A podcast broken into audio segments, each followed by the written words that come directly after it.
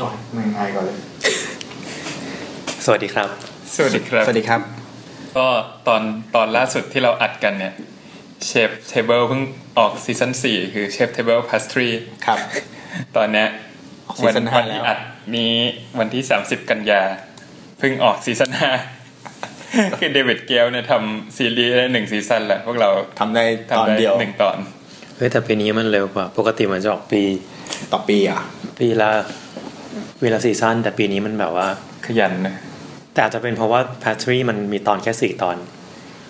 ซีซั่นห้าก็มีแค่สี่ปกติมันเยอะกว่านั้น ใช่ใช่ ก็คือเน้นทำให้ถี่แต่ว่าน้อยหน่อย ซึ่งซีซั่นห้ามีคนไทยนะแบบคนไทยจริง คนไทยจริงๆอ่ะ คนไทยจริงทำร้านอาหารไทย ๆ ในประเทศไทย ชื่อว่าเขาเขาชื่อว่าอะไรยังไม่ได้ดูเลย ดูเชฟเซเวอร์ไปตอนเดียวแล้วเป็นตอนฟรานซ์ด้วย ดูตอนแรกเป็นตอนฟรานซ์แล้วก็งงแบบไม่เข้าใจไม่เข้าใจตรรกะของมัน นึกถึงชื่อโบทรงวิศวะ อ๋อพี่โบใช่ไหม เชฟโบ เชฟโบ ร้านร้าน โบราณ ชื่อร้านโบราณ โบจุดร้าน มีมีหลายร้านนี่ เหรอ มีที่ทำกับสามีเขาก็อีกร้านหนึ่งนะ อืม ครับ ซึ่งก็ไม่เกี่ยวอะไรกับทีมตอนนี้อยู่ดี ใช่ครับ แค่เกริดว่าเราทำนาน มาก คราวก่อนเราอัดกันสงกรานต์อ่ะ นี่กินเจแล้วอ่ะ ก็ดีนะ ก็ยังดีที่มันเป็นปีเดียวกันนะนะ ก็ใครที่กดมาฟังก็แล้วรู้สึกว่าแปลกใจที่ยังไม่เลิกทำก็ขอแสดงความยินดีด้วยครับ มีในในพอดแคสต์ในแอปพอดแคสต์ของ Apple น่ะ มีคนรีวิวด้วยนะ ว้าว เออ มีคนรีวิวด้วย เดี๋ยวเดี๋ยวอ่านให้ฟัง มีคนรีวิวหนึ่งคนนะฮะชอบฟังรายการน้ำปลาพริกมากค่ะ แต่รายการมีกำหนดออนแอร์ไม่ค่อยแน่นอน เลยไม่ค่อยได้เข้ามาเช็คว่าออกตอนใหม่หรือยังบางทีกว่าจะเห็นก็ล่าสุดออกมาสามตอนแล้วเนี่ย แต่ได้ความรู้เยอะดี จดชื่อร้านไว้เยอะเลยว่าจะไปตามกิน ขอบคุณครับ ครับ คุณอ่าเจนอ่าอ่านอ่านว่าอะไร อ่านไม่ออก เจนอภา K เจนอภาเค K จุดนะฮะ ขอบคุณมากนะครับ ขอบคุณครับ ก็รีวิวไว้ให้แต่ไม่ให้ดาวไว้ให้นะฮะ ให้ไปออกให้ไว้ห้าดาวเลยนะฮะ อ๋อขอบคุณครับ แต่ว่ายังไม่หารค่าเฉลี่ยเพราะมีคนให้ดาวไว้คนเดียวจะไม่หาค่าเฉลี่ยให้นะ รายการจริง ก็สำหรับคนที่สงสัยว่าทำไมเราถึงหายกันไปหลายเดือนนะฮะ ก็บอกเหตุผลตรงๆตรงนี้เลยว่า เราไม่กินเส้นกันนะฮะ วันนี้นะฮะก็เลยเพื่อทำการกระชับมิตรกัน เราก็เลยชวนกันกลับมากินเส้นนะฮะด้วยการพูดคุยในหัวข้อเรื่องอาหารเส้นครับ ซึ่งก่อนก่อนจะอัดกันนี่ก็ซัดอาหารเส้นกันไปจริง ๆ รู้สึกไงนี่ครั้งแรกที่กินเลยปะ น่าจะเคยกินแล้วผมแต่ไม่แต่ไม่รู้ไงว่า มันคือเจ้านี้หรือเปล่า คือเราเพิ่งกินบะหมี่จับกังกันไปครับ ซึ่งบะหมี่จับกังก็เพราะมันมันคล้ายๆแบบขาหมูขาหมูตอกซุงอะ คือไปที่ไหนมันมีทุกที่เลยอะ เหรอแต่นี่คือเจ้าต้นตำรับ อืม ซึ่งชื่อชื่อชื่อเรียกเรียกชื่อเรียกย่อๆก็คือบะหมี่จับกัง ชื่อเต็มก็คือบะหมี่จับกังเป็นกล้องนะฮะ แม่งแน่นมาก ใหญ่มากอิ่มเลี่ยน ง่วงแล้วเนี่ยทำไงดี ก็นอนกัน นอน นอน ผู้ฟังก็อีกสิบห้านาทีค่อยค่อย ค่อยมากลับมาฟัง ใช่ สกิปไปก็ได้ อาจจะเงียบๆไว้สิบนาทีโอ้ย ก็ไม่มีเหตุผลอะไรหรอกครับ ที่เราจะต้องมาคุยกันเรื่องอาหารจันเส้น ก็ไม่ได้มีเทรนด์กระแสโลกว่าอาหารเส้นกำลังเป็นที่นิยมแต่ประการใด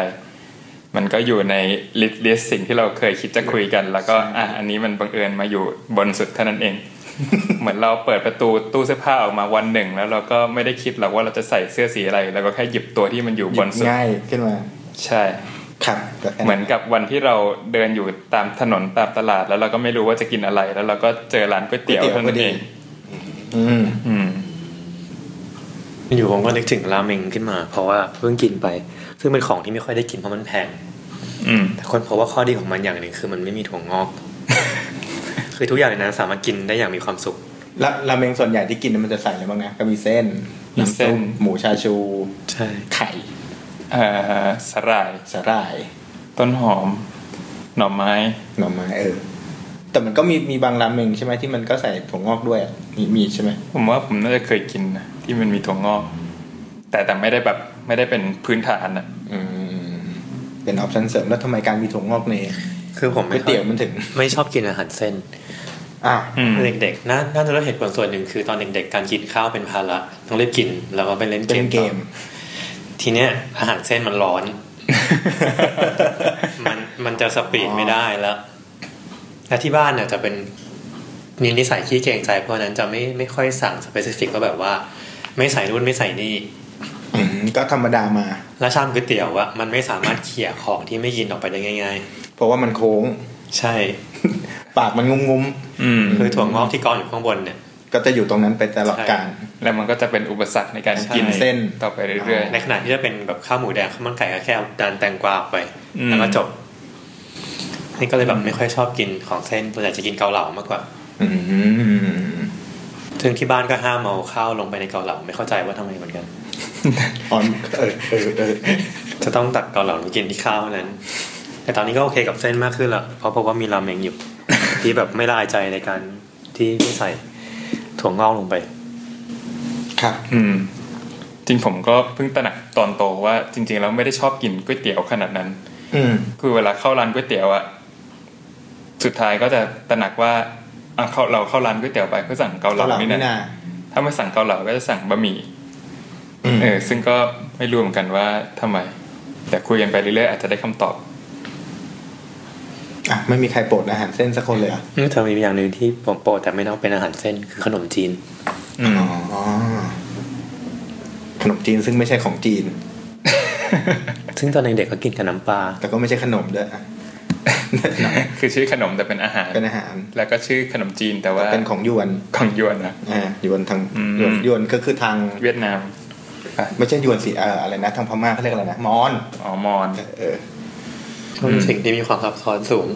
ใช่ อย่างเช่น น้ำพริกแม่งไม่เผ็ดแต่น้ำยาเผ็ด เผ็ด ตอนเด็กๆโคตรงงอะ น้ำพริกออกหวานใส่ถั่วอะไรก็ไม่รู้ แล้วก็คือ มันนันเป็นอาหารซึ่งมีมีสิ่งที่กินด้วยกันหลายอย่างมากเลยเนาะ อืม สาวน้ำน้ำเงี้ยว น้ำยาป่า อะไร ผักดองต่างๆ นานา หรือกินกับแกงเขียวหวานก็ยังได้อะไรอย่างเงี้ย อืม ทั้งที่แรกเริ่มเดิมทีของมอนเอ้ยของมอนเงี้ยเอ้ยของมอนสิถูกต้องเว้ยงงแรกเริ่มเดิมทีของมอนมันจะเป็นน้ำยาหยวกกล้วยอ่ะ น่าจะยังหลงเหลืออยู่ที่เมืองการก็คือเป็นแกงกะทิอ่อนๆไม่ข้นมากแล้วก็ใส่โยกกล้วยกับปลาย่างมั้ง เอ้ยผมน่าจะเคยกิน ออก็น่าจะมีตอนวิ่งเหรอ ไม่ไม่ตอนบ้านบ้านบ้านย่าอยู่เมืองการ อ๋อเรียกน้ำยาโยกกล้วย แล้วก็พอไหลเข้ามาสู่เมืองไทย ก็ ก็เจอแกงกะทิ เออ ต่างๆนานา เจอบานเลยไปกินกันนู่ ปะ นนี่ ปน นั่น กันไปมั่ว เดี๋ยวนี้ไม่ค่อยเห็นร้านขนมจีนบุฟเฟ่ต์มันมีช่วงหนึ่งมันมันมี สมัยก่อนที่มีตลาดนัดหอยูอ่ะก็จะมีร้านหนึ่งก็คือ ขนมจีนน้ำยาแล้วก็บุฟเฟ่ต์ผัก อืม กินเต็มที่ เฮ้ยนึกถึงไอ้นี่เลยกรหรือกาบของสุนทรภู่ที่มีขนมจีนแบบว่าวะที่ใส่กิ้งกืออที่ที่โครงมันแบบว่าประมาณว่ากิ้งกือกุ้งคุ้นคุ้นๆปะ ขอสอดเสิร์ชแต่เคยได้ยิน ตอนนั้นครูสอนแบบว่า แต่จำไม่ได้ว่าที่เขาเอากิ้งกือมาแทนกุ้งแบบเพื่อหลอกคนหรือว่า กิ้งกือมันมีรสชาติอร่อยของมัน อืม อืม มีปะ เปิบพิสดารกุ้งบก กุ้งบก กุ้งบก เมนูโบราณสุด กุ้ สะ งบก พรึง ที่จริง ๆ แล้วมันคือเจ้าตัวนี้ นั่นหลับ แต่มันเป็นชื่อที่ make sense เลยนะ กุ้งบกเนี่ย เฮ้ย จริงปะเนี่ย ในประเทศไทยนั้นหลักฐานที่เก่าแก่ชิ้นหนึ่งของการกินกุ้งบก ก็อยู่ในบทประพันธ์ของสุนทรภู่ในนิราชพระบาทว่าไปพบขนมจีนกุ้งบกที่สระบุรี อืม ซึ่งได้รับความนิยมเป็นอย่างมาก ในท้องที่แถบภาคอีสาน อืม ส่วนใหญ่แล้วกุ้งบกนั้น จะถูกนำไปทำเมนูอย่างน้ำยาขนมจีนน้ำพริก โดยกรรมวิธีการทำที่สืบทอดกันมาจะเริ่มจากจับกิ้งกือมาขังไว้เพื่อมันคลายกลิ่นเหม็นออกมาให้หมด อ๋อ คือให้มันมาอดอาหารก่อน เออ จะได้แบบ เออ ขับต่างๆ นานาในตัวออกมา เออแล้วและนำไปลวกน้ำร้อนก่อนที่จะหั่นเป็นท่อนๆ ใส่ลงในอาหาร หากเป็นกิ้งกือตัวใหญ่ๆ ก็จะลอกเอาเปลือกออกเพื่อเอาแต่เนื้อ อืม กิ้งกือมีเนื้อด้วย ซึ่งเนื้อที่ว่านั้นว่ากันว่ามีสีขาวใสเหมือนอย่างกุ้งเลยทีเดียว เฮ้ย วัว ที่นิยมนำมาทำขนมจีน เพราะว่ากุ้งบกนั้นจะช่วยทำให้น้ำยาน้ำน้ำยาขนมจีนนั้นมีแสสีแดงสดน่าทาน อืม นอกจากนี้ยังมีเมนูอย่างกุ้งบกทอด ที่มีการแนะนำวิธีทอดไว้ให้เรียบร้อย โดยการตั้งน้ำมันไว้ด้วยไฟร้อน อันนี้น่าจะกินง่ายหน่อย ๆให้น้ำมันเดือดแล้วก็นำกิ้งกือที่เตรียมไว้ใส่ลงไปในน้ำมันหลังจากนั้นก็เช่าไฟกลางต่อ เพราะว่าการใช้ไฟแรงทอดนั้นจะช่วยไม่ให้ขาของกิ้งกือหลุดออกมา เพราะจะทำให้ดูไม่น่ากินโอ้โหมันมีวิธีด้วยเหรอ อืม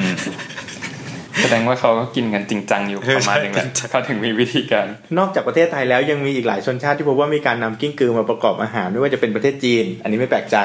ครับ เพราะว่าเขาเชื่อว่ากิ้งกือเนี่ยจะช่วยเสริมธาตุดิน ซึ่งทำให้ไม่ป่วยง่ายโอ้ยถ้ากินกิ้งกือแล้วไม่ตายก็คงไม่ป่วยหรอก แต่ใครที่กำลังรู้สึกขยะแขยงเนี่ย ไม่ต้องตกใจว่าจะได้กินขนมจีนกุ้งบกเพราะว่าในปัจจุบันหากินยากมาก เพราะว่าวัตถุดิบที่ใช้ทำเนี่ยทำอ่าขั้นตอนการตัดเตรียมมันยุ่งยากเกินไป อืม อืม อยากกินเลย เออผมไม่ได้รู้สึกว่าไม่น่ากินนะพอนึกภาพว่าเราจะได้กินกิ้งกือแล้วอร่อยเหมือนในไลออนคิงที่ดูตอนเด็กๆแล้วรู้สึกว่าหนอนมันต้องอร่อยอะ กัดปืดน้ เออ ำเนี่ยนะ ก็ไม่ได้รู้สึกว่ากิ้งกือจะเป็นสิ่งน่าขยะแขยงแต่ประการใดนะ เออคือ รู้จักแต่อันเนี้ยรู้จักตัวรีเมอร์ไหม อ่าแผ่นเกาะมาดากัสการ์ก็คือสำหรับมันเนี่ยกิ้งกือเป็นสารเสพติดชนิดหนึ่ง อืม มันจะจับมาแล้วก็แบบขบเบาๆ ให้มันปล่อยสารบางอย่าง ซึ่งมันเสพติด เชียด มันจะเมาแล้วก็แบบนอนกิ้งเกลือกเหมือนเก็ตไฮอ่ะ รีเมอร์เก็ตไฮอ่ะเออเท่าที่รู้คือกิ้งกือมีประโยชน์คือเป็นสิ่งเสพติดของตัวรีเมอร์กูรู้แค่นี้ แต่ไม่นึกว่าคนไทยก็กินด้วย ไอ้ที่เขาว่าต้องมาขังให้มันอดอาหารแล้วก็คลายกลิ่นก็คงน่าจะเป็นตัวนี้ละมั้ง อืม คงทำให้เมา ให้เชฟเชฟเราไปถ่ายแล้ว อืม อ่าครับ ก็เอ้ยเอ้ย สายป่าเลยสายป่า นายจำข้อมูลนี้ได้ไงวะ เราจำจำไม่ได้เลย กุ้งบก เคยได้ยินเดี๋ยวคำแบบล้อล้อเลียนกันแบบตามชนบทว่า เอ้ย ขนมจีนใส่เอ่อกิ้งกือหรือเปล่าเนี่ยอย่างเงี้ยก็ไม่รู้มีอยู่จริง น่าลอง ถ้า เออ ใครถ้าใครเคยกินก็ รบกวนชี้เป้าด้วย ไม่น่านะไม่เฮ้ยอ่าจากขนมจีนก็ไปถึงกิ้งกือไปละอ่ะกลับ แต่ มาใหผม่ มแต่ผมอะยังสงสัยอยู่ว่าขนมจีนเนี่ยควรจะกินแบบตักน้ำมาเยอะๆ ให้น้ำมันท่วมขนมจีน หรือแล้วควรจะกินแบบแห้งๆแบบพอคลุกคลิก ก็คงแล้วแต่มั้งเพราะมันก็มีกินทั้งแบบเป็นคำๆที่แบบม้วนมาแล้วกลมๆใช่ไหม อืม แล้วก็ราดนิดนึงแล้วก็เข้าปากมากินเมี่ยงเนี่ยโอ้แต่บ้านกูกิ๊กยิ่งกว่านี้อีก ก็คือต้องผสมน้ำยาสองอย่างขึ้นไปอ่ะ ฮะ ก็มีน้ำยาแล้วก็น้ำพริกผสมกันเลยเนี่ย ฮะ โศกๆแล้วก็โครมผักลงไปบานๆ เอาอิ่มอ่ะ ไม่มีอะไร อื อ่ะ ม โอ้ยสะเทือนใจเรื่องกิ้งกือว่ะ กุ้งบกครับ กุ้งบก คือเคยได้ยินแต่ตะขาบอะเป็นกุ้งบก ไม่นึกว่ากิ้งกือก็เป็นด้วย ตะขาบเอามาย่างอะไรเงี้ยก็คนเนื้อเหมือนกุ้งเหมือนกัน ก็เอ่อเอ่ออะไรนะจีนัทเดียวกันปะวะ จริงเหรอ ไม่น่าจะจีนัทนะน่าจะออเดอร์มั้ง เออ น่าจะเป็นพวกเซนติเซนติพีดมันน่าจะเป็นแบบอะไรวะสัตว์มีข้อป้องอะ สัตว์มีกระดองเอ้ย เออ สัตว์มีคอปล้อง วัตถุโพด้านะ แต่ตะขาบมันก็ดูมีเนื้อในะไอ้ตัวใหญ่ๆแต่กิ้งกือมันดูแบบว่า ตกใจที่มันมีนะคิดว่าข้างใน เออผม อะไร ผมชอบจินตนาการว่า คือถ้าเราถอดหลังมันออกมา คือเจอขาเลยอะ ก็คือเป็นท่อโปร่งๆเนี่ย เออไม่รู้ไม่ดูมันดูไม่มีอะไรตรงกลางเลยนะ เชื่อ ครับ แล้วกิ้งกือก็หน้าตาน่ารักอย่างว่าฮะ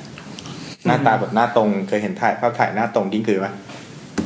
เออมันมีมันมีตาด้วย มันเป็นตาประกอบอะ ตาประกอบคืออะไรมันไม่ใช่ตาจริง ตาประกอบคือเป็นดวงตาหน่วยเล็กๆประกอบกันเหมือนแบบตา หรอ ตาแมลงส่วนใหญ่เช่นตาแมลงวันอะก็คือ มันจะเหมือนแบบเป็นกล้องหลาย ๆ หลาย ๆ อันต่อต่อต่อต่อต่อต่อเรียงกันนั้นก็คือหนึ่งอันก็คือหนึ่งตา เพราะว่ามีเลนส์ในตัว อืม แล้วก็มีเนี้ยเป็นร้อยๆอันมาอยู่ร่วมกันแล้วทำงานประหนึ่งเป็นรูปกระตาดวงเดียวอะก็เลยเรียกว่าตาประกอบเดี๋ยวนะจะหารูปกิ้งกือกันกิ้งกือภาษาอังกฤษเรียกว่าเซนติพีดใช่ไหม เซนติพีด เซนติพีดมันคือกิ้งกือหรือตะขาบนะ นั่นสิ อ่าอ่า ผมว่าน่าจะตัวเดียวกันคือฝรั่งน่าจะไม่ได้มีกิ้งกือเยอะขนาดที่เขาจะมาแยกแยะระหว่างกิ้งกือกับตะขาบ เฮ้ยแต่ขามันต่างกันเยอะนะ น่าจะเซนติฟิตน่าจะกิ้งกือ แต่ก็เหมือนเคยได้ยินหนังตะขาบชื่อประมาณ ฮิวแมนเซนติพีดหรือเปล่า เซนติพีด ตะขาบน่าจะเป็นอะไรเท็กซัสพีดอะไรสักอย่างมัน เซนติพีดหรือตะขาบวะ อ้าวกิ้งกือคืออะไร แล้วกิ้งกือคืออะไรอะ เซนมันลอยใช่ป่ะอะไรที่มันเป็น เซน พัน มันร้อยพันอะมิลลิพีดอะ เหรอกิ้งกือภาษาอังกฤษนะ เอ้ยมีลิพีดจริงด้วยวะ อ้าว นะแบบนึง แสดงว่า ฝรั่งก็แยกเหมือนกัน อืม ไม่แต่ผมว่าความรู้สึกสยดสยองเวลาฝรั่งเจอตะขาบอะน่าจะเยอะกว่าคนไทย คือคนไทยเห็นกิ้งกือ แล้วเรารู้สึกว่าอันนี้มันแบบประมาณร้อยขา เออ แต่ฝรั่งเห็นแล้วมันต้องแบบ amazing ใน นี่ ความ เป็นพัน เออมันคิดว่ามันเป็นพันน่ะ เดี๋ยวเดี๋ยวหารูปแบบว่าหน้าตรง หน้าตรงไทยปัดสองนิ้วของตะขาบไปดู คือเข้าใจเลยว่าโปเกมอนมันแบบไม่ได้เกินจริงอะ หน้าตาน่ารักอะเห็นนะ อืม มันงุ้มงิ้มอะ น่าจะมี เห็นไหมก็เนี่ยคือตาก็จะเป็นเหมือนแบบจุดๆๆๆหลายอันมารวมกันน่ะ อืม อะไรเรียกว่าตาประกอบแล้วคอมพาวไอมั้งภาษาอังกฤษไม่รู้ อืม กิ้งกือน่ากิน พอไม่ไหว กินยาก อยากกินกิ้งกือ ไม่ เอาแต่มันก็เหมือนกุ้งแหละแต่กุ้งก็ไม่กินว่ะขนมจีน ขนมจีนเป็นของมอญใช่ไหมมาจากคำว่า ขนมจีนมอญเรียกขนมจีนแล้วก็เรียกเพี้ยนเป็นขนมจีนสืบมา ซึ่งเป็นคนละคำกับขนมที่มาจากคำเขมร เอ้ยขนมเป็นคำไทย อ๋อเหรอ ก่อนมา มาจากคำว่าข้าวหนม อ๋อข้าวอืม ขนมเป็นภาษาขนมตอนนี้ภาษาเหนือยังใช้อยู่แปลว่าหวาน อืม ก็คือข้าวข้าวหวานน่ะ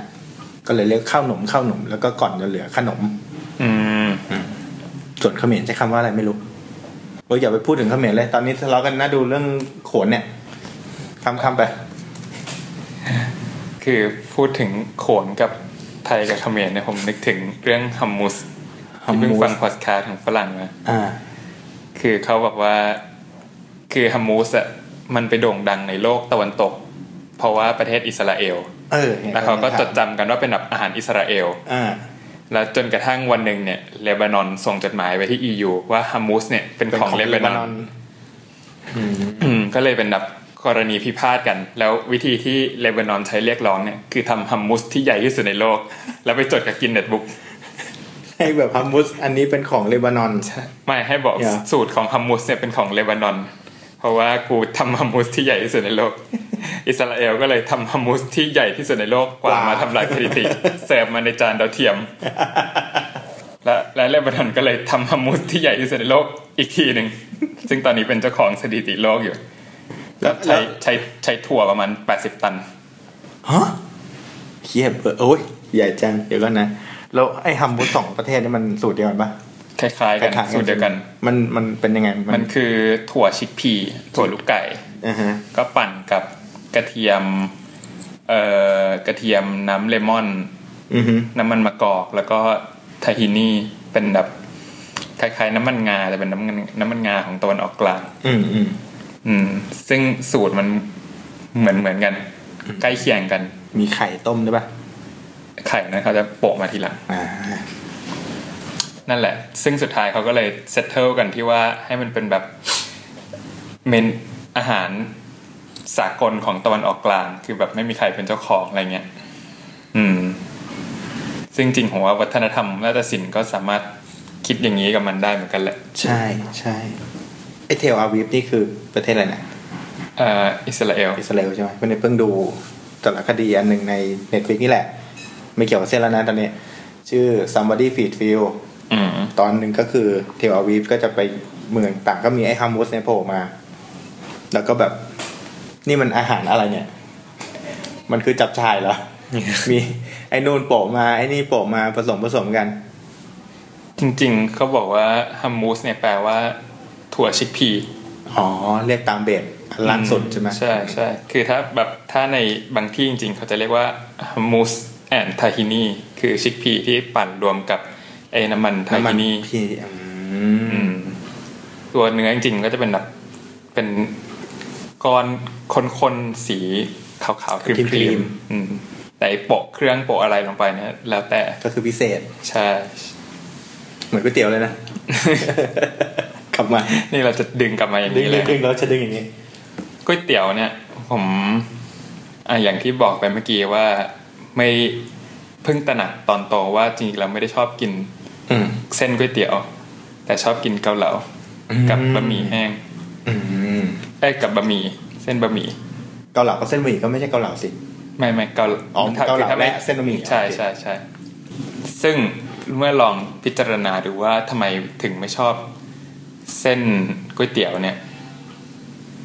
ก็พบว่าบะหมี่มันน่าจะอร่อยกว่า เพราะว่ามันใส่ไข่ อืมอืมมีความหอมนุ่มนวล อืม นี่นะคือนอกจากไม่คือเมื่อตอนที่แล้วบอกว่าไม่ชอบเส้นหมี่ ใช่ใช่ นี่คือไม่ชอบเส้นก๋วยเตี๋ยวแล้วจริง จริง ๆ ก็คือไม่ชอบ เส้นก๋วยเตี๋ยว เส้นใหญ่เส้นเล็ก คือมันแบบว่าอีกอย่างผมว่ามันแบบมันมีการใส่ความหมายให้เส้นก๋วยเตี๋ยว มากเกินไป ๆยังไงอ่ะ ยังไง คือมันจะแบบมีชอบมีวัฒกรรมแบบว่า เอ้ย ลูกผู้ชายต้องกินเส้นใหญ่หรืออะไรอย่างงี้นึกออกปะเอาไป ผมไม่เคยได้ยิน จริง วร เหรอ รณกรรมนี้ใช่ ได้แถวบ้านผมแบบมี มีมีเพลง มี พี่ป้อมก็ร้อง เออ มีเพลงอะไรเงี้ย คือแบบว่า วัยเด็กของเรามันแบบว่าถูกระบุว่าต้องกินเส้นใหญ่ เพราะเราเป็นแบบลูกผู้ชายอะไรเงี้ย อืม ซึ่งมาตอนโตมาพอกินเส้นเล็กถึงรู้ว่าไอ้ยจริงๆเส้นเล็กอร่อยกว่า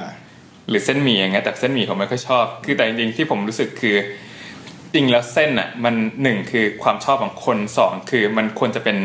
พาหนะนำรสชาติอื่นๆเข้ามา อืมอืม ซึ่งซึ่งผมรู้สึกว่ามันควรจะมีเส้นที่มันเหมาะกับน้ำแต่ละ บางอย่า ช ง นิด ใช่ ใช่ อ่ะอย่างเส้นเล็กเนี่ยเหมาะกับอะไรบ้าง อื ไม่เหมาะอะไรเลย ควรจะยกเลิกไปจากโลกนี้ เฮ้ยเส้นเล็กแห้งก็ดีนี่ เราจริง ๆ มันคำว่าชิ้นสดอะ เล็กชิ้นสด หรือว่าถ้าเธอสั่งใหญ่ชิ้นสดจะดูแบบว่าที่ร้านนี้จะมีปะวะ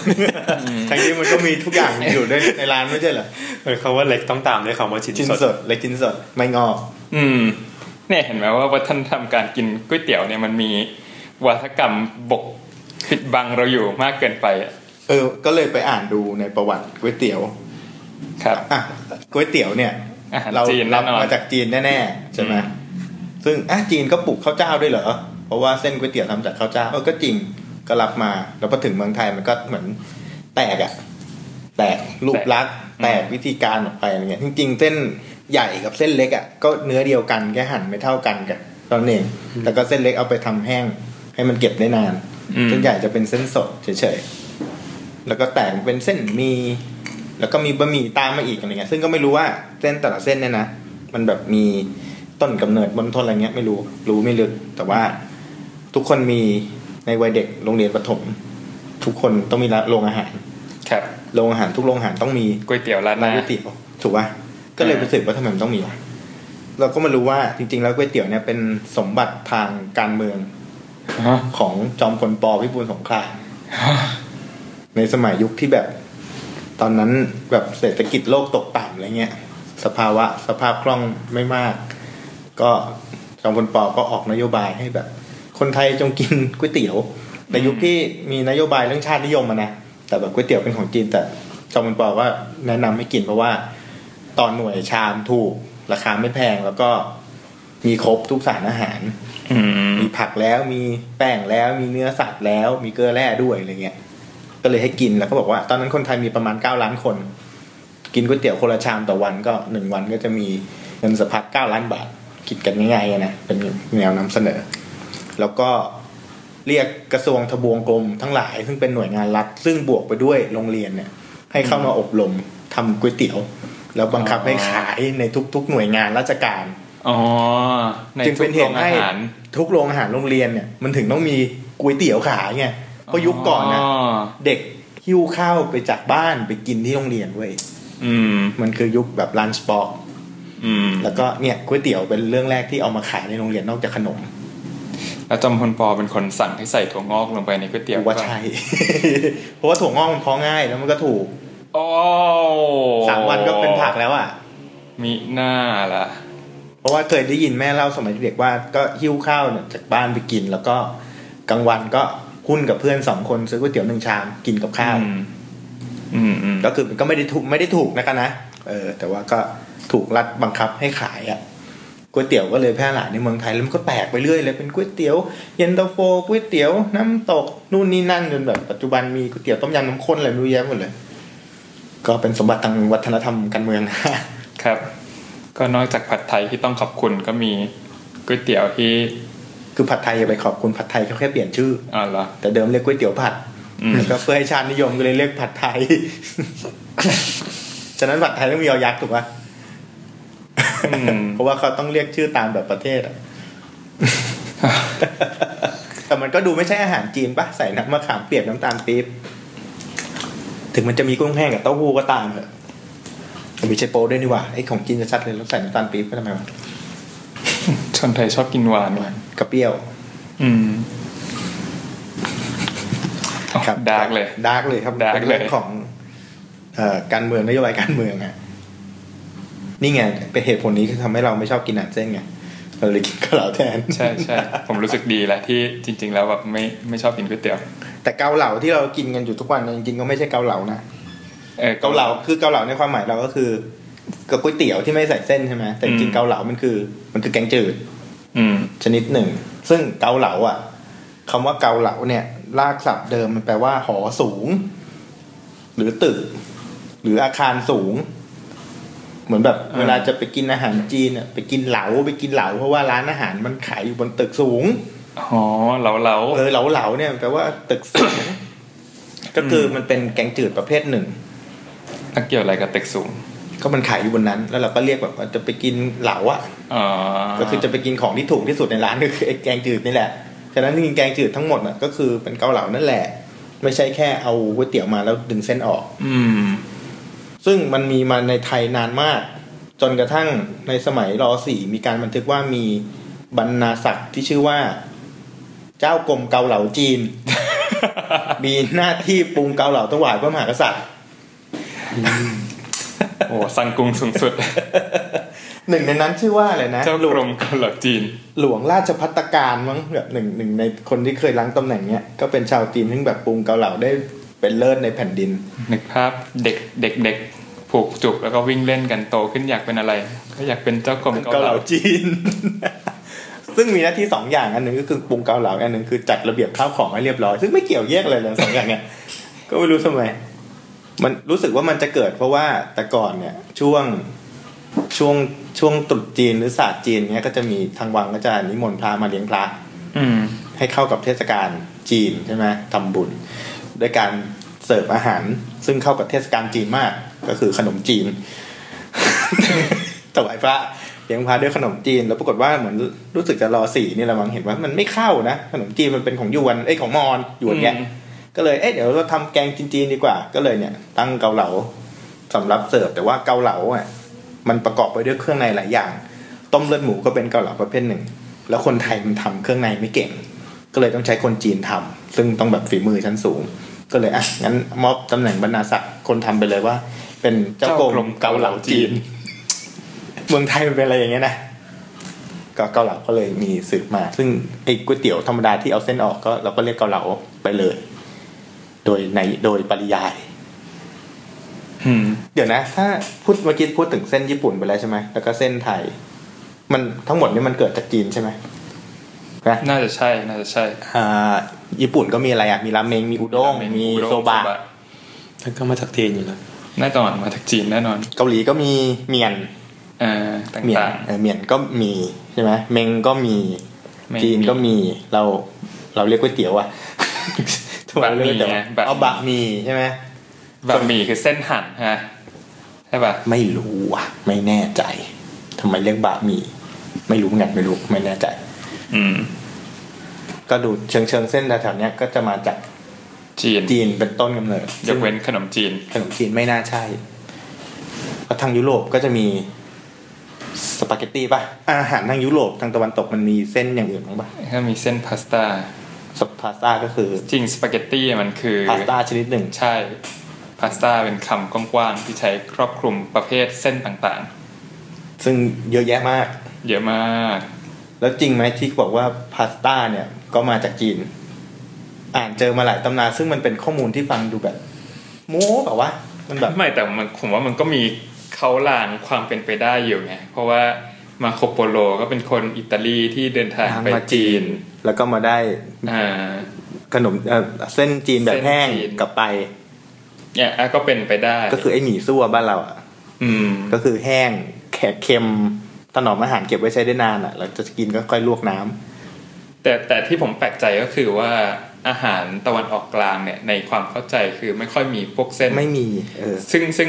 การซึ่งถ้าเขามาจากจีนจริงอ่ะ มันควรจะ มัน ตกหล่น มั เนาะ จเออ มันควรจะตกหล่นตรงทางสาย ระหว่ เอ่อพูดถึงมาโคโปโลก่อนมาโคโปโลนี่เขาเป็นใครกัน มาโคโปโลไงเป็น เป็นนักปลุกเบิก จากชาว เอ้ย จากอิตาลีใช่ไหม อิตาลี เดินทางตามเส้นทางสายใหม่ปะมาทะลุจีน แล้วก็รับวัฒนธรรมกลับไปเขาซื้อขายอะไรกันอะผ้าไหมหรืออะไร ผ้าไหม ผ้าไหมใช่ไหม แต่ ก็ จ แต่ ริงๆก็ซื้อขายหลายอย่างแหละ เออแต่ตรงทางสายใหม่ซึ่งเป็นระยะแบบประเทศสถานต่างๆ มากมายเนี่ยนะก็ไม่เห็นมีเส้นเลยเขาก็กินขนมปังกันไม่ใช่เหรอ ในความในความรู้ของเรา ของเราเออ ก็ดูไม่ ม มีอาหารเส้นนะมีแต่ข้าวกับขนมปัง นั่นสิ นี่ก็เป็น แล้วมันก็ไปโผล่อีกทีที่อิตาลีเลย ใช่ ซึ่งจริงใช่ไหมโมโคโปโลเป็นคนเอาเรื่องเส้นกลับไปอิตาลีนี่จริงใช่ไหม ไม่รู้เหมือนกัน คือของนี้จะบอกว่ามันแบบเกิดขึ้นเองมันก็เป็นไปได้เหมือนกันไง เออมันหรือมันไดเวอร์เจนเนี่ยต่างคนต่าง อืม ก็มีขึ้นมาพร้อมๆกันใช่ไหม แบบโอกาสโอกาสที่อยู่ๆมันจะผุดขึ้นมาพร้อมกัน เพราะว่าเทคโนโลยีมันพัฒนามา มา ถึง ถึงจุ จุ ด ด พอดี เท่ากันมันก็ก็เป็นไปได้ทั้งนั้น ไม่รู้อ่ะ อืม แต่พอไปถึงอิตาลีก็คงหาข้าวเจ้าไม่ได้ไงก็เลยใช้แป้งสาลีทำแทนใช่ไหม ใช่ แล้วทำไมมันต้องทำให้แห้งและแข็งอย่างนั้นนะพาสต้าเส้นสดมันมีใช่ไหม มีมีมี แล้วก็ทำไมเดี๋ยวนะแล้วการกินพาสต้าครั้งแรกในอิตาลีเขาใช้เส้นสดหรือเส้นแห้งกันนะ เส้นสดสิ แล้วทำไมมันกลายเป็นเส้นแห้งแข็งโป๊ก ผมว่ามัน ตอ ก็เป็นกระบวนการ ขนมอาหาร นะ ใช่ไหม อืม ฮะหมดแล้วฮะประวัติศาสตร์เส้นบนโลกมีแค่นี้ ไม่มีไม่มีอีกแล้วใช่ไหม แล้วมันเกิดขึ้นเพราะอะไรมันดูทำให้ชีวิตยากขึ้น เนอะทั้งที่ คื แบ อบ ถ้ามันเกิดแห้งก่อนเนี่ยเข้าใจว่าแบบว่า เพื่อการเก็บแต่ว่าเส้นมันก็ไม่ได้เก็บได้นาน ถ้าถ้าพึกถ้าเส้นสดเกิดก่อน อืมอืม มันแบบเสียเร็วเลย ก็เป็นไปได้ แต่มันดูคือแป้งแป้งแป้งทำเส้นบ้านเรามันดูทำง่ายก็แค่แป้งโม่ผสมน้ำมันก็เป็นเส้นได้แล้วไงแต่โอ้ยพาสต้านี่ต้องทำหลายอย่างมากเลยผสมไข่นู่นนี่นั่น ก็จริ บี ง บ ๆ นวด ก็ รีดตัด ผสมไข่ แล้วก็มีหลากหลายรูปทรงเหลือเกิน อืม แต่จริงๆมันมาจากแป้งเดียวกันหมดเลยนะ แป้งเดียวแค่กัน ตัด หมดเลย แค่ตัดเป็นรูปทรง ต่างๆ ไม่เหมือนกัน กระทั่งป่นเป็นผงผงๆเกล็ดเกล็ดๆก็มีเนี่ย แต่เวลา ผมเดินผ่านแบบว่า ส่วนพาสต้าของห้างจะมีความสุขมากเลยมันดูมีอะไรแปลกๆเยอะ มันดู อืม เส้นแบบสีดำบ้างสีเขียวบ้างอะไรเงี้ยมันดูน่ากินแต่ทำไม่เป็นไม่เคยซื้อมาเลย งั้นเรามาเรามาทายเกมกันดีกว่า โลกของพาสต้า ผมจะบอกชื่อเส้นพาสต้าแล้วให้บอกลักษณะว่ามันเป็นหน้าตาไงนะฮะอันแรกอย่าง ให้ แรก พี่เฟิร์สลองเลย สปาเกตตี้ฮะ ก็เป็น เป็น เส้ เส้ น นกลม เส้นตรงกลม ยาว ๆยาว ๆ ก็ถือเป็นเส้นพาสต้าที่ยาวที่สุดในหมู่เลยยัง ๆ ไม่รวมอนกันผมว่ามันไอไอความยาวมันขึ้นอยู่กับขนาดตัดของของเครื่อง ใช่ไหมคือนอกจากขนาดตัดแล้วยังมีขนาดเส้นผ่าศูนย์กลางเนี่ยมีเบอร์หนึ่ง อืม สองสามสี่คุณกินเบอร์ไหนฮะ ไม่รู้ไม่เคยรู้ ผม ผมว่าชอบกินเบอร์หนึ่งอันที่เป็นแบบที่เขาเรียกกันแองเจิลแฮร์ จริงจริงๆเราเส้นเล็กมันเป็นสี่เหลี่ยมปะ ไม่ก็กลมเหมือนกัน กลม กลมๆ ต่อไปนะฮะ นี่เราจะโยนกลับมาที่คุณรัชมอสนะฮะ ลาวิโอลี่ฮะ ลาวิโอลี่อะลาวิโอลี่เป็นคล้ายๆเกี๊ยว เกี๊ยวอะ เป็นแผ่นสี่เหลี่ยม แล้วมีไส้อยู่ตรงกลาง ประกบไส้ไว้ตรงกลาง อืม ไส้นี่มักจะทำจากอะไรบ้างอะ โหหลากหลาย หมูไก่ปลากุ้งเนื้ ไก่ อได้หมดเลยใช่ไหม หมูไก่ผสมชีสส่วนใหญ่ก็จะใส่คอตเตจชีสก็ผสมผักโขมอะไรอย่าง เป็น เงี้ย แป้งสดแผ่บางๆ แล้วก็ตัด แล้วก็ประกบฟูซิลี่ เฮ้ยอันนี้ผมชอบ ฟูซิลี่ ไม่เคยได้ยินมาก่อนในชีวิตด้วย แต่ถ้าถ้าพูดลักษณะไปทุกคนอ๋อเลยอ่ะ อ๋อเนี่ย มันมันคือขนมคอนเน่อะไม่ใช่คอนเน่ดิขนมอะไรนะ โปเต้ โปเต้อะที่เป็น เส้น เกลียวเกลีย เกลียว ว เหรอ เออ เส้นเกลียวๆที่มันแบบจะสั้นๆหน่อย สั้นๆหน่อยปเป็นระมาณ พาสต้า นิ้วหนึ่ จะ ง สั้นๆหน่อยเขาบอกว่าฟูซิลี่เนี่ย มันแปลว่าโกรธ โกรธ เออเหมือนนับเหมือนเส้นมันบิดเป็นเกลียวด้วยความโกรธเกลียวอะ เออว่ะเออว่ะมักกะโรนี เป็นตัว A B C D เฮ้ยนั่นขนมปังปี๊บ ไม่ มันเป็นกรณีที่เป็นตัว A B C D จริงเหรอ จริง แต่มันก็เป็นท่อโค้งๆไม่ใช่เหรอ ผมว่ามันน่าจะเป็นแบบแป้งที่เอามาทำเป็นรูปทรงตัวอักษร แต่ว่าในความเข้าใจของคนทั่วไปเนี่ย แป้งพาสต้าที่เป็นสั้นๆเนี่ยเท่ากับมักกะโรนี อืม คืออย่างไอ้ฟูซิลี่เมื่อกี้ก็มีคนที่เรียกมักกะโรนีเห เห มื มืออนนกักันนอ๋อแต่นี่คือในรูปเขาบอกว่ามันเป็ มัน ก ท่ กะ อ โรนีจริงๆต้องเป็น ข้องอข้องอ ข้องอแล้วมีรูตรงกลาง อยู่ตรงกลางคนไทยชอบเอามาผัดซอสมะเขือเทศขายตามงาน วัด นะฮะซึ่งรสชาติก็เป็นที่ถูกใจของผมมากลิงกุนี่เหมือนเรียกเลยเยอะแยะขนาดนี้ลิงกุนี่ เป็นแท่งมา เรียกว่าแทงได้ปะวะมันคือเส้นเส้นแบนๆอะเส้นแง่เงี้ย เส้นแบนอ่ะ ก็คือสปาเกตตี้รีดให้แบนอ่ะ เมื่อกี้นี่กูพยายามใช้ความรู้ด้านภาษาศาสตร์แล้วกูอะไรคิดว่า มันมาจากคำว่าเล็งเปล่าวะแต่ว่า ไม่ถูก ไม่ใช่ ไม่น่าใช่ไม่น่าใช่เหมือนไม่น่าจะแบน เรียนต่อว่าเป็น ไ แทง ม่ น่าจะแบนเหมือนนี้เพนเน่เพนเน่ก็เหมือนขนมเหมือนกัน เฮ้ยผมรู้ผมรู้เป็นเน่ เพนเน่ คือเหมือนมักกะโรนีเป็นทอดคอสั้นๆ มีรูตรงกลาง แต่ว่าเพนเน่จะเป็น ตัด แท่งต เฉี ร ยง ง ปลายตัด ตัด ตรง เฉียงปลายแล้วเป็นแท่งตรง ก็เหมือนขนมอะขนมอะไรนะ เออไม่รู้อะ เหมือนขนมยี่ห้อหนึ่งอ่ะหมดยังเนี่ยมันหมดหรือยังเนี่ยพาฟาเล่ ไปคุณแล้วใช่ไหม นะผมรู้ผมรู้ ไอ้ส่วนนี้มันดูทุกสายนี่มันสาย สายฝรั่ง สายฝรั่งอะสายพาสต้านะ เป็นเหมือนหน้าตาเหมือนผีเสื้อ อ่า เป็น เหมือนโบ สั้นๆเหมือนโบ เหมือนโบคนนั้นอะ ๆอ๋อ โบโบคนนั้นอะอ่ะ เนี่ย อะไรนะพาฟาเล่พาฟาเล่มีไหมมีไหมในนี้หมดแล้ว แต่มันมีอีกเยอะเลยเนี่ย มีอีกเยอะ มี เย อี อะ กมหาศาลเลยอะแล้วแต่ใครมันจะทำอ่ะ ผมเคยดูอันหนึงใน YouTube อันนั้นที่แบบว่าสูตรแบบโบราณที่สุดมีเหลือคนทำอยู่แค่แบบเมืองเดียว ในอิตาลี อืม คือเป็นเส้นพาสต้าแต่ว่าวิธีการทำเนี่ย คือแทนที่จะนวดเป็นแป้ง แล้วก็รีดเป็นแผ่นแล้วก็ตัดตัดตัดเนี่ยเขานวดเสร็จปุ๊บได้แป้งอ่ะปุ๊บเนี่ยแป้งมันจะเหลวกว่าปกติหน่อย แล้วเขาจะเอาแป้งเนี่ยไปใส่กรวย แล้วก็ค่อยๆรีดให้มันเป็นเส้นบางๆ จับบีบเหรอ จับบีบให้มันเป็นเส้นบางๆ แล้วก็แบบฝนกันไปเหมือนแบบว่าเหมือนกระด้งอ่ะ สารเป็นตะข่าย สาร ว่างั้ เป็น น ตะข่าย มันก็เป็นแผ่นอะเด็ก เป็นแผ่นแบบบางบางบางบางบางเลยอะ อ่า แล้วก็เอาแผ่นๆเนี่ยไปตากแห้ง อ่า แล้วก็นั่นแหละ ค่อยมาบีบบีบ ให้เป็น บีบ ชิ้น แล้วต้ม แล้วมันชื่อว่าอะไรนะ จำไม่ได้ละแต่อันดับเป็นสูตรโบราณอะ ก็ เพราะ จำใจ ว่า ก่อน เนื้ เล อยแป้งมันจะเบาเบาเบาบางเหมือนละลายหายไปในปากได้ เดี๋ยวแป๊บนึงขอลองเสิร์ชหนะนี่ อุ้ย โอ้ย มันดูหนังโปเลสบีดมาก เออโฆษณา Quindi non c'è segreto Ui! nel filindeiro. นี่มันสายใหม่ชัด Nel corso degli anni ho cercato di perfezionarla, infatti io riesco da Eh, un no, chilo chạm đơn, chạm di đơn. pasta ad ottenere Dư thường là bàn, 256 bàn, fondamentalmente bàn, sottili, bàn bên che đai ạ. Sono forse l'unica che riesce a fare questi 256 fili. มันก็นวดแป้งก่อน อยู่ในเมืองนูโร Il ในอิตาลี Filindeo esiste dalla notte dei tempi, quindi è una pasta antica. ๆ แอนเชียนพาสต้าจริงๆว่ะ Gli ingredienti del ripiego Leva della su pasta Filindeo. per otto volte, Su Filindeo. in modo da creare questi fili sottilissimi คือ da เรานวด adagiare แป้ง sul แล้วก็ยืดด้วยมือ จนมันเส้นบางมาก แล้ว Dopodiché ก็มา si ขึง mette a dessicare al sole quando c'è una bella Prima giornata Mercadona. oppure a casa eh, all'interno della โอ้ casa โห ทำสวยด้วย non c'è un macchinario che la possa ทำ produrre มือ è una คือ pasta ทำด้วย che เครื่อง viene ไม่ได้ fatta solo วิธีการที่ยืดแล้วมาขึง ยืดแล้วมาขึง in tutto saremo una decina di persone che lo sappiamo fare in tutto il mondo ดึงจนขาดกันไปเลยอ่ะ Questa pasta si tramanda da madre in figlia. Comunque però è sempre una tradizione di famiglia che noi ci teniamo a tenere in famiglia.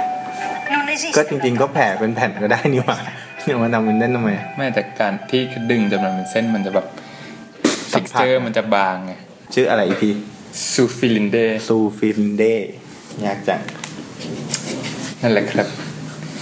ก็เป็นโลกที่เราเข้าไม่ถึงกันนะ ยากกว่าขนมจีนอ่าพาสต้ากินอย่างเดียวไม่ได้ ต้องมีซอสใช่ไหม ใช่ใช่เนี่ยเนี่ยที่ผมรู้สึกว่าน่าสนใจกว่าก๋วยเตี๋ยวบ้านเราก็คือเขาว่ามีซอสที่มันเหมาะกับเส้นพาสต้าแต่ละชนิด อืม อืม มันจะมีซอสที่แบบว่าเป็นมะเขือเทศมะเขือเทศหน่อย หรือพวกแบบเหลวๆหน่อย ก็จะเหมาะกับเส้น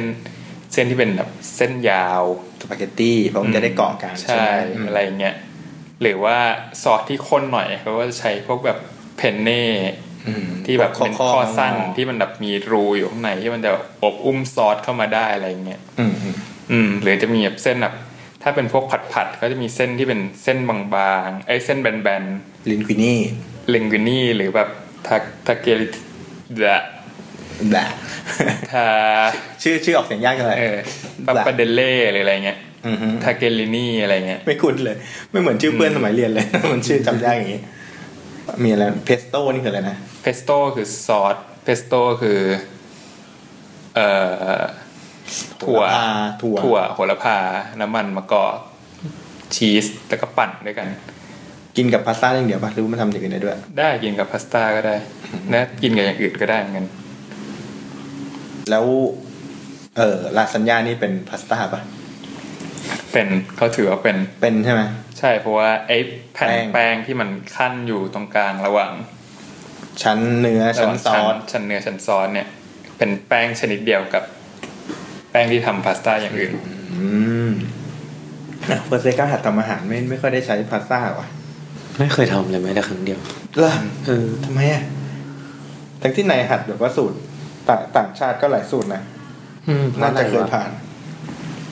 ก๋วยเตี๋ยวไม่เคยทำแน่ เอ้ยเคยใช้ครั้งหนึ่งใช้ตอนนั้นทำแบบอาหารเนื้อ ๆ ห แบบ มู แมกแอนชีสไม่ใช่ ไม่ทำหมูแบบ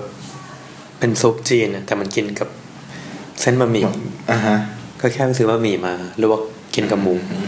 ม แต่พาสต้ายังไม่เคย ไม่เคย ไม่เคยแตะแบบของแบบทางนั้นเลย เพราะว่าพอมองจากข้างนอกแบบที่ยังไม่เคยชิมอะมันมันดูไม่น่ากิน มันดูไม่มีเนื้อมันดูเป็นแบบ ก็แค่แป้ง อืม กับซอสน้ำมันน้ำมัน มันเป็นชาติที่แบบพอเราไม่เคยกินแล้วมองจากข้างนอกอาหาร มันไม่น่ากิน พวกทางแบบ ตะวันตก อิตาลีฝรั่งเศสอะไรเงี้ยมันดูแบบสวยงามไปหมดแล้วแบบว่า มันไม่ได้ตอบสนองความปราดเถื่อนแบบเสือร้องไห้ ต้องการเนื้อก้อน เอ ๆ อ มาเป็นพูนๆใช่ไหม อืมก็อาจจะมี approach ที่แตกต่างกันเพราะว่าคนส่วนใหญ่ถ้าเริ่มทำอาหารทำอาหารอิตาลีอย่างง่าย เหรอ เพราะว่าวัตถุดิบมันน้อย และกระบวนการมันน้อยกว่า อืม คืออย่างทำสปาเกตตี้ซอสมะเขือเทศอย่างเงี้ย ก็คือ มีเส้น ต้มเส้นแล้วก็ ทำซอส แกะมะเขือเทศกระป๋องเทใส่ลงไปในกระทะ ผัดผัดกับ ผัด เนื้อ ผัดกับเนื้อกับหัวหอมต่างๆ พอเส้นสุกก็โยนเส้นใส่ลงไปก็เสร็จแล้วอะไรเงี้ย ไอ้เส้นๆเนี่ยนึกถึงตอนรายการเคยดูรายการทำอาหารไม่แน่ใจว่าเป็นเฮสันบูเมนเทลหรือว่าใครสักคนสอน นั่นก็แกะเส้น อันนี้ออกมา แล้วก็ดูหลังกล่องก็บอกว่า ไม่ต้องอ่าน น่าจะน่าจะเอสตันเนี่ย ทำไมอะ ดนดน คือคือพวกเนี้ยพวกเนี้ยมันจะมีกล่องเขียนแบบว่า ต้ม ต้ม ห้านาที 9นาที 11 นาที 9 นาทีจะได้เป็นอัลเดนเต้11 นาทีจะสุกพอดีอะไรเงี้ย ก็แกะแบบหยิบเส้นออกมาแล้วบอกว่าไอ้หลังกล่องเนี่ยไม่ต้องอ่าน แล้วก็ปาเส้นลงไปใน หม้อ เอาวิธีการเดี๋ยวที่จะรู้ว่าสุกหรือยังเนี่ยคือต้องชิม อืม หยิบพวกแบบพวกหยิบขึ้นมาแล้วปาใส่ผนัง ถ้าถ้าติดอยู่บนผนังแปลว่าสุกแล้วเนี่ยอันนี้ก็ไร้สาระเลอะเทอะ เอาเหรอ จะไปปาทิ้งทำไมชิมดิ เออแต่เออแต่เลอะเทอะจริงด้วยแมันเปียกเปื้อน เนี่ยครับถ้าใครจะเริ่มทำพาสต้า เอ้ยแต่จริงพาสต้ามันมันมันไม่เละนะ อืม แม่แม่แม่ผมเคยต้มแบบต้มแล้วแกหลับไปอ่ะ ไม่เละใช่ไหม เออมันก็เป็นเส้นอยู่นะ แค่มันนิ่มมาก แต่ว่ามันมันไม่แบบละลายหายไปเป็นเนื้อเป็นข้าวต้มไปยังไม่เป็นว่ะ แต่มันแค่จะนิ่มมากนั่นเอง อืมเพราะมันมีไข่มั้ง ไม่รู้ว่าเออมันยังคงเส้นอยู่ได้ แต่แกหลับไปนานเท่าไหร่ไม่รู้แต่บอกแกหลับไปอ่ะทำเป็นข้าวใช่หุงเป็นข้าวไปเลย เออ ก็ยุ่งยากนี่หว่าเส้นทำไมไม่กินให้มันเป็นแป้งไว้ตั้งแต่ทีแรกก็จบไปเลยว่ะนั่งทำเส้นทำไมหมดแล้วเหรอเอะเส้นบนโลกมีแค่นี้เองเหรอหมดว่ะออสเตรเลียมีเส้นไหม เออ ไม่น่ามี ไม่รู้รู้แต่เขากินเนื้อจิงโจ้อะ มีแต่ นก็จะมี มี อย่าง กระเป๋า อื่น หน้าทอง ไม่แต่อย่างพาสต้าเนี่ย มันก็จะมีที่อยากชวนคุยก็ คืออ ม มันมันมีเส้นที่เหมาะกับแต่ละ ซอสใช่ไหม ซอสแต่ละ เออ อ อ ย่าง เนี่ยเขาก็เลยถามว่าอ่าในประเทศไทยที่มีเส้นก๋วยเตี๋ยวหลากหลายแบบเนี่ย มันแล้วก็มีก๋วยเตี๋ยวหลากหลายแบบเนี่ย มันมีวิธีการที่มันเหมาะสมกันที่สุดไหม เฮ้ยมีอย่างนั้นนะถ้าถ้าถ้าถามว่ามันมีวิธีการที่เหมาะสม เนี่ย ไหม หรือ มัก็ ห ต้ง รือใน มี วิธีการของแต่ละคนเนี่ย มีอันไหนที่อยากนำเสนอไหมอย่างเงี้ย งั้นไล่ทีละเส้นเลยไหม เนี่ย จะจะไล่เส้นหรือจะไล่ซุป ไล่ไล่เส้นดีกว่า ไล่เส้นดีกว่า รอ่เส้น เริ่มที่เส้นเล็กก่อนมี เส้นเล็กอะ เส้นเล็กเหมาะกับการทำเป็นกินเป็นอะไร ผมว่าเส้นเล็กเส้นเล็กอะเหมาะกับพวกก๋วยเตี๋ยวปลา หรือก๋วยเตี๋ยวที่น้ำ น้ำใส น้ำน้ำใส ใช่ไหม อืม เออเหมือนกันเลยเวลาไปกินแบบ ก๋วยเตี๋ยวร้านแรกร้านใดร้านหนึ่งเป็นครั้งแรกอะสิ่งที่จะสั่งก็คือหนัดเล็กน้ำธรรมดาเอาขอแบบเช็คธรรมดาที่สุดก่อนว่า อืม คุณน้ำซุปเป็นไงคุณใส่ผักอะไรบ้าง เนื้อสัตว์คุณเป็นยังไง แล้วก็กินคู่กับเส้นเล็กไม่ยอมกินกับเส้นอื่นไม่รู้ทำไมนะอีกอันหนึ่งของเส้นเล็กก็คือแห้งเลย แต่ต้องเป็นแห้งแบบที่ใส่ซีอิ๊วดำอ่ะ อืม เออน่าก็จะกิน แต่ผมคิดว่าซีอิ๊วดำอะเหมาะกับกินกับเส้นหมี่มากกว่า ถ้าใส่แห้งแบบนั้น อืมหมี่หมี่ก็ทำแบบนั้น เล็กก็ทำแบบนั้นสำหรับผมนะคือถ้าไม่น้ำใสก็เป็นแห้งไปเลย อื่นๆนับจากนี้ไม่ไม่ไม่ค่อยชอบ เช่นแบบเส้นเล็กต้มยำหรือเส้นเล็กเย็นตาโฟอะไรเงี้ย จะไม่คือเจ้าเส้นเล็กน้ำใสว่ะ จริงจริง อันอันเราเฟอร์เซกที่ไม่นิยมเส้นอ่ะรู้สึกรู้สึกว่าเส้นเล็กยังไง ก็ไม่ไม่ค่อยสั่งเส้นเล็กอยู่แล้ว ไม่เคยสั่งอยู่แล้วใช่ปะ เออ เส้นเล็กอ่ะเส้นใหญ่ เส้นใหญ่ เย็นตาโฟ คือคือ คือ ผมว่า มันกลายเป็นภาพจำไม่รู้ไม่งอร่อยวะนะแต่ภาพจำละ แม้แต่ร้านเย็นตาโฟเองก็มีเมนูนิดๆแยกออกมา เส้นใหญ่โฟ น้ำแห้ง อืม อืม ในขณะที่แบบว่าเส้นเล็กกับเส้นลายมันจะไปรวมอยู่ใน เส้นเล็กเส้นหมี่ก็มี จะเป็นบรรทัดหนึ่งอ่ะแต่เส้นใหญ่ต้องอ่าเย็นตาโฟ หรือไม่ก็เป็นก๋วยเตี๋ยวหลอดไปเลยก๋วยเตี๋ยวหลอดแบบที่ไม่ได้ห่อเป็นท่อๆนะที่แบบกินกับน้ำอะไรวะ อืม เหมือนแบบเต้าหู้พะโล้อ่ะเต้าหู้พะโล้หมูพะโล้ อ่าอ่าอ่าอ่าอ่าที่เป็นแบบอยู่ในร้านติ่มซ เออเป็นก๋วยเตี๋ยวหลอดแต่ว่าไม่ได้เป็นหลอดอ่ะ อืม เออไม่รู้เรียกอะไร ำผมอะเป็นคนที่ยินกินเย็นตาโฟ กับเส้นบะหมี่ บะหมี่อย่างเงี้ยบะหมี่โป บะหมี่โฟ แล้วร้านก็จะต้องหันมาถามว่าเอามีขาวหรือมีเหลือง มีเหลื อง มีเขาปาทิ้ง แต่สีมันไม่สวยนะเว้ยมันเหมือนกับแบบว่าสีมันตกเพราะ สีมันตัดสีมันตัดกันอ่ะเหลืองแดง มันไม่เข้ามาในสีเหลือง มันไม่เหมือนขาวแดงไงขาวแดง ขาวแดงมันอืม เออสีมันถูก มันอาจจะเป็นความรู้สึกนี้ก็ได้นะ ที่ทำให้เราชอบสั่งเส้นใหญ่เย็นตาโฟอ่ะเพราะว่ามันนี้สีขาวกับสีแดง เออ มันเป็นคอมบิเนชันที่เหมือนขนมหวานอะดูแล้วแบบดูน่ากินอะ รู้สึกอยากสั่งนี่เลยหยกโฟ ยกโฟ มีหยกโป ไม่เคยเห็นเลย เออน่าสนใจ จริงบะหมี่หยกตามร้านมันก็ไม่ค่อยมีไง ไม่ค่อยมี เออไม่ค่อยมี มันมีร้านก๋วยเตี๋ยวบางร้านที่แบบมีเส้นเซี่ยงไฮ้อะเส้นเซี่ยงไฮ้คือคล้ายๆเส้นก๋วยจั๊บแต่เป็นสีเขียว สีเขียวแล้วก็ ใส ใสๆหน่อย ๆซึ่งอยู่ในเย็นตาโฟน่าจะแย่มาก เพราะว่าเส้นมันมันตันอ่ะ ตรงกลาง อืม มันตันแล้วน้ำมันไม่เข้าไปอ่ะ อืม อ่านี่คือเส้นให อ่ะ ญ่ เส้นใหญ่ผมให้อีกอย่างคือ เอาไปผัด อ๋อผัดซีอิ๊ว ผัดซีอิ๊วหรือแบบคั่วก๋วยเตี๋ยวก๋วยเตี๋ยว คั่วไก่ ที่ไม่ได้อยู่ในชามอะก๋วยเตี๋ยวที่เป็นก๋วยเตี๋ยวเนื้อสับก๋วยเตี๋ยวคั่วไก่อะไรเงี้ย ก๋วยเตี๋ยวเนื้อสับ อืมซึ่งผมว่าอันเนี้ยส่วนที่น่าสนใจเพราะว่ามันมีหน้าสัมผัสเยอะ อ๋อ ซึ่งพอมันไปอยู่ผ่านกระบวนการในกระทะแล้ว มั อะ นจะเกาะกับเครื่องปรุงได้ดี อืม ใช่ไหม ใช่ อืมเออ ห เรื่อง รือหรือมันจะมีบางร้านที่แบบคราฟหน่อย อย่างเช่น ร้านเลงกีอย่างเงี้ยร้านร้านเลงกีขายรัดหน้า ซึ่ง รัดหน้าผัด อ ซี ยู่ อิ๊วอะไรเงี้ย อยู่ตรง อยู่ตรงแถวๆบรรทัดทองไอ้ยสะพานเหลือง ซึ่งย้ายแล้วนะครับ อ่ะย้ายเรา ร้านร้านปิดย้ายกลับไปฉะเชิงเซานะฮะ โอ้ my จะกิน god จะกินเล้งกี่ต้องไปฉะเชิงเซานะฮะ เลงกีเนี่ยเป็นร้านที่ขึ้นชื่อในด้านการ รอค ร บ อ เป็นร้านที่ทำนานมาก แต่ว่าขายพวกแบบก๋วยเตี๋ยวราดหน้าอะไร ก๋วยเตี๋ยวก๋วยเตี๋ยวราดหน้าข้าวผัด อืม อะไรก็ได้ครับที่ใช้กระทะ ใช่ ซึ่ง ก็คือ ซึ่งซึ่งความคราฟของร้านเนี้ยเวลาสั่งราดหน้าเนี่ยเขาจะเอาเส้น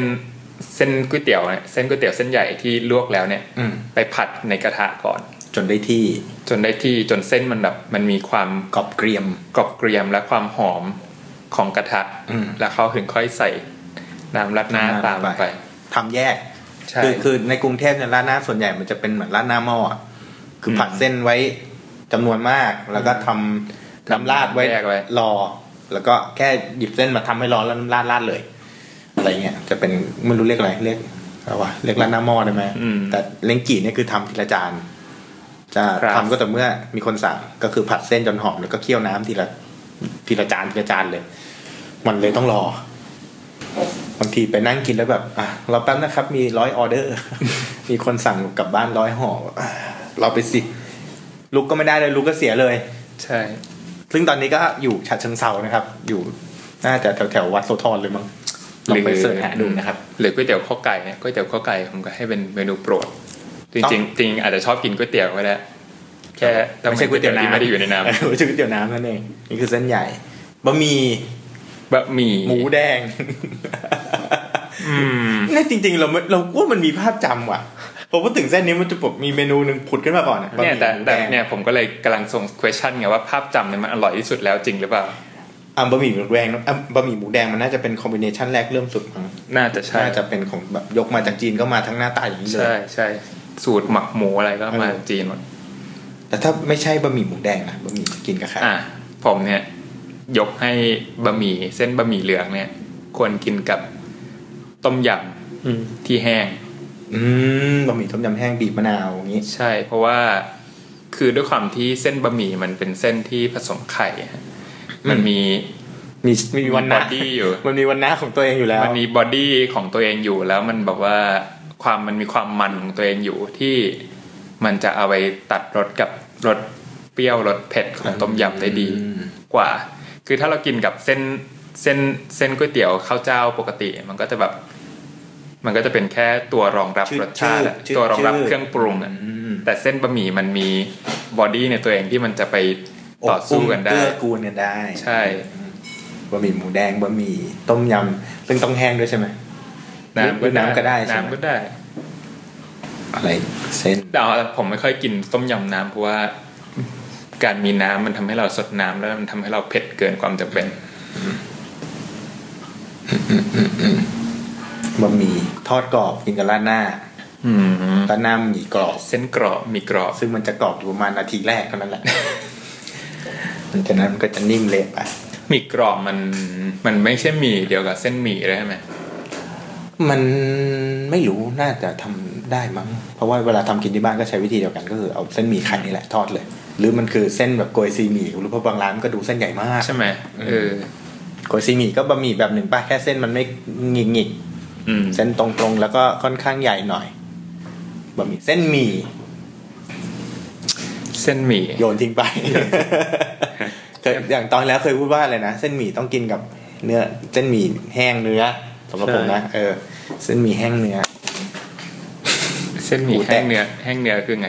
ก็คือเส้นหมี่เนื้อ แต่เป็นแบบแห้งไม่กินน้ำ อ่า แล้วก็นั่นแหละใส่ ซี ซี อิ๊ว อิ๊วดำเส้นก๋วยจับ เส้นก๋วยจับอ่ะ นอกจากก๋วยจับแล้วมันมีในอื่นอื่นๆปะวะ เคยชอบ ซึ่งก๋วยจับยวนก็ดันไม่ใช่เส้นก๋วยจับอีก ใช่ ก็เป็น ใช่ เส้น ก๋วย เส้ จั น บยอดเป็น ยา เส้ วน หมี่ ๆเออ ไม่ใช่เส้นหมี่มันเหมือนมันเส้นเหมือนอุด้งอ่ะ ออ แค่เล็กหน่อย ตรงกลางระหว่างเส้นเล็กกับ กับเส้นหมี่ อืม อืม ก๋วยจับ ก็ ก๋วยจับกับเกี๊ยมอีนี่มันใกล้เคียงกันไหม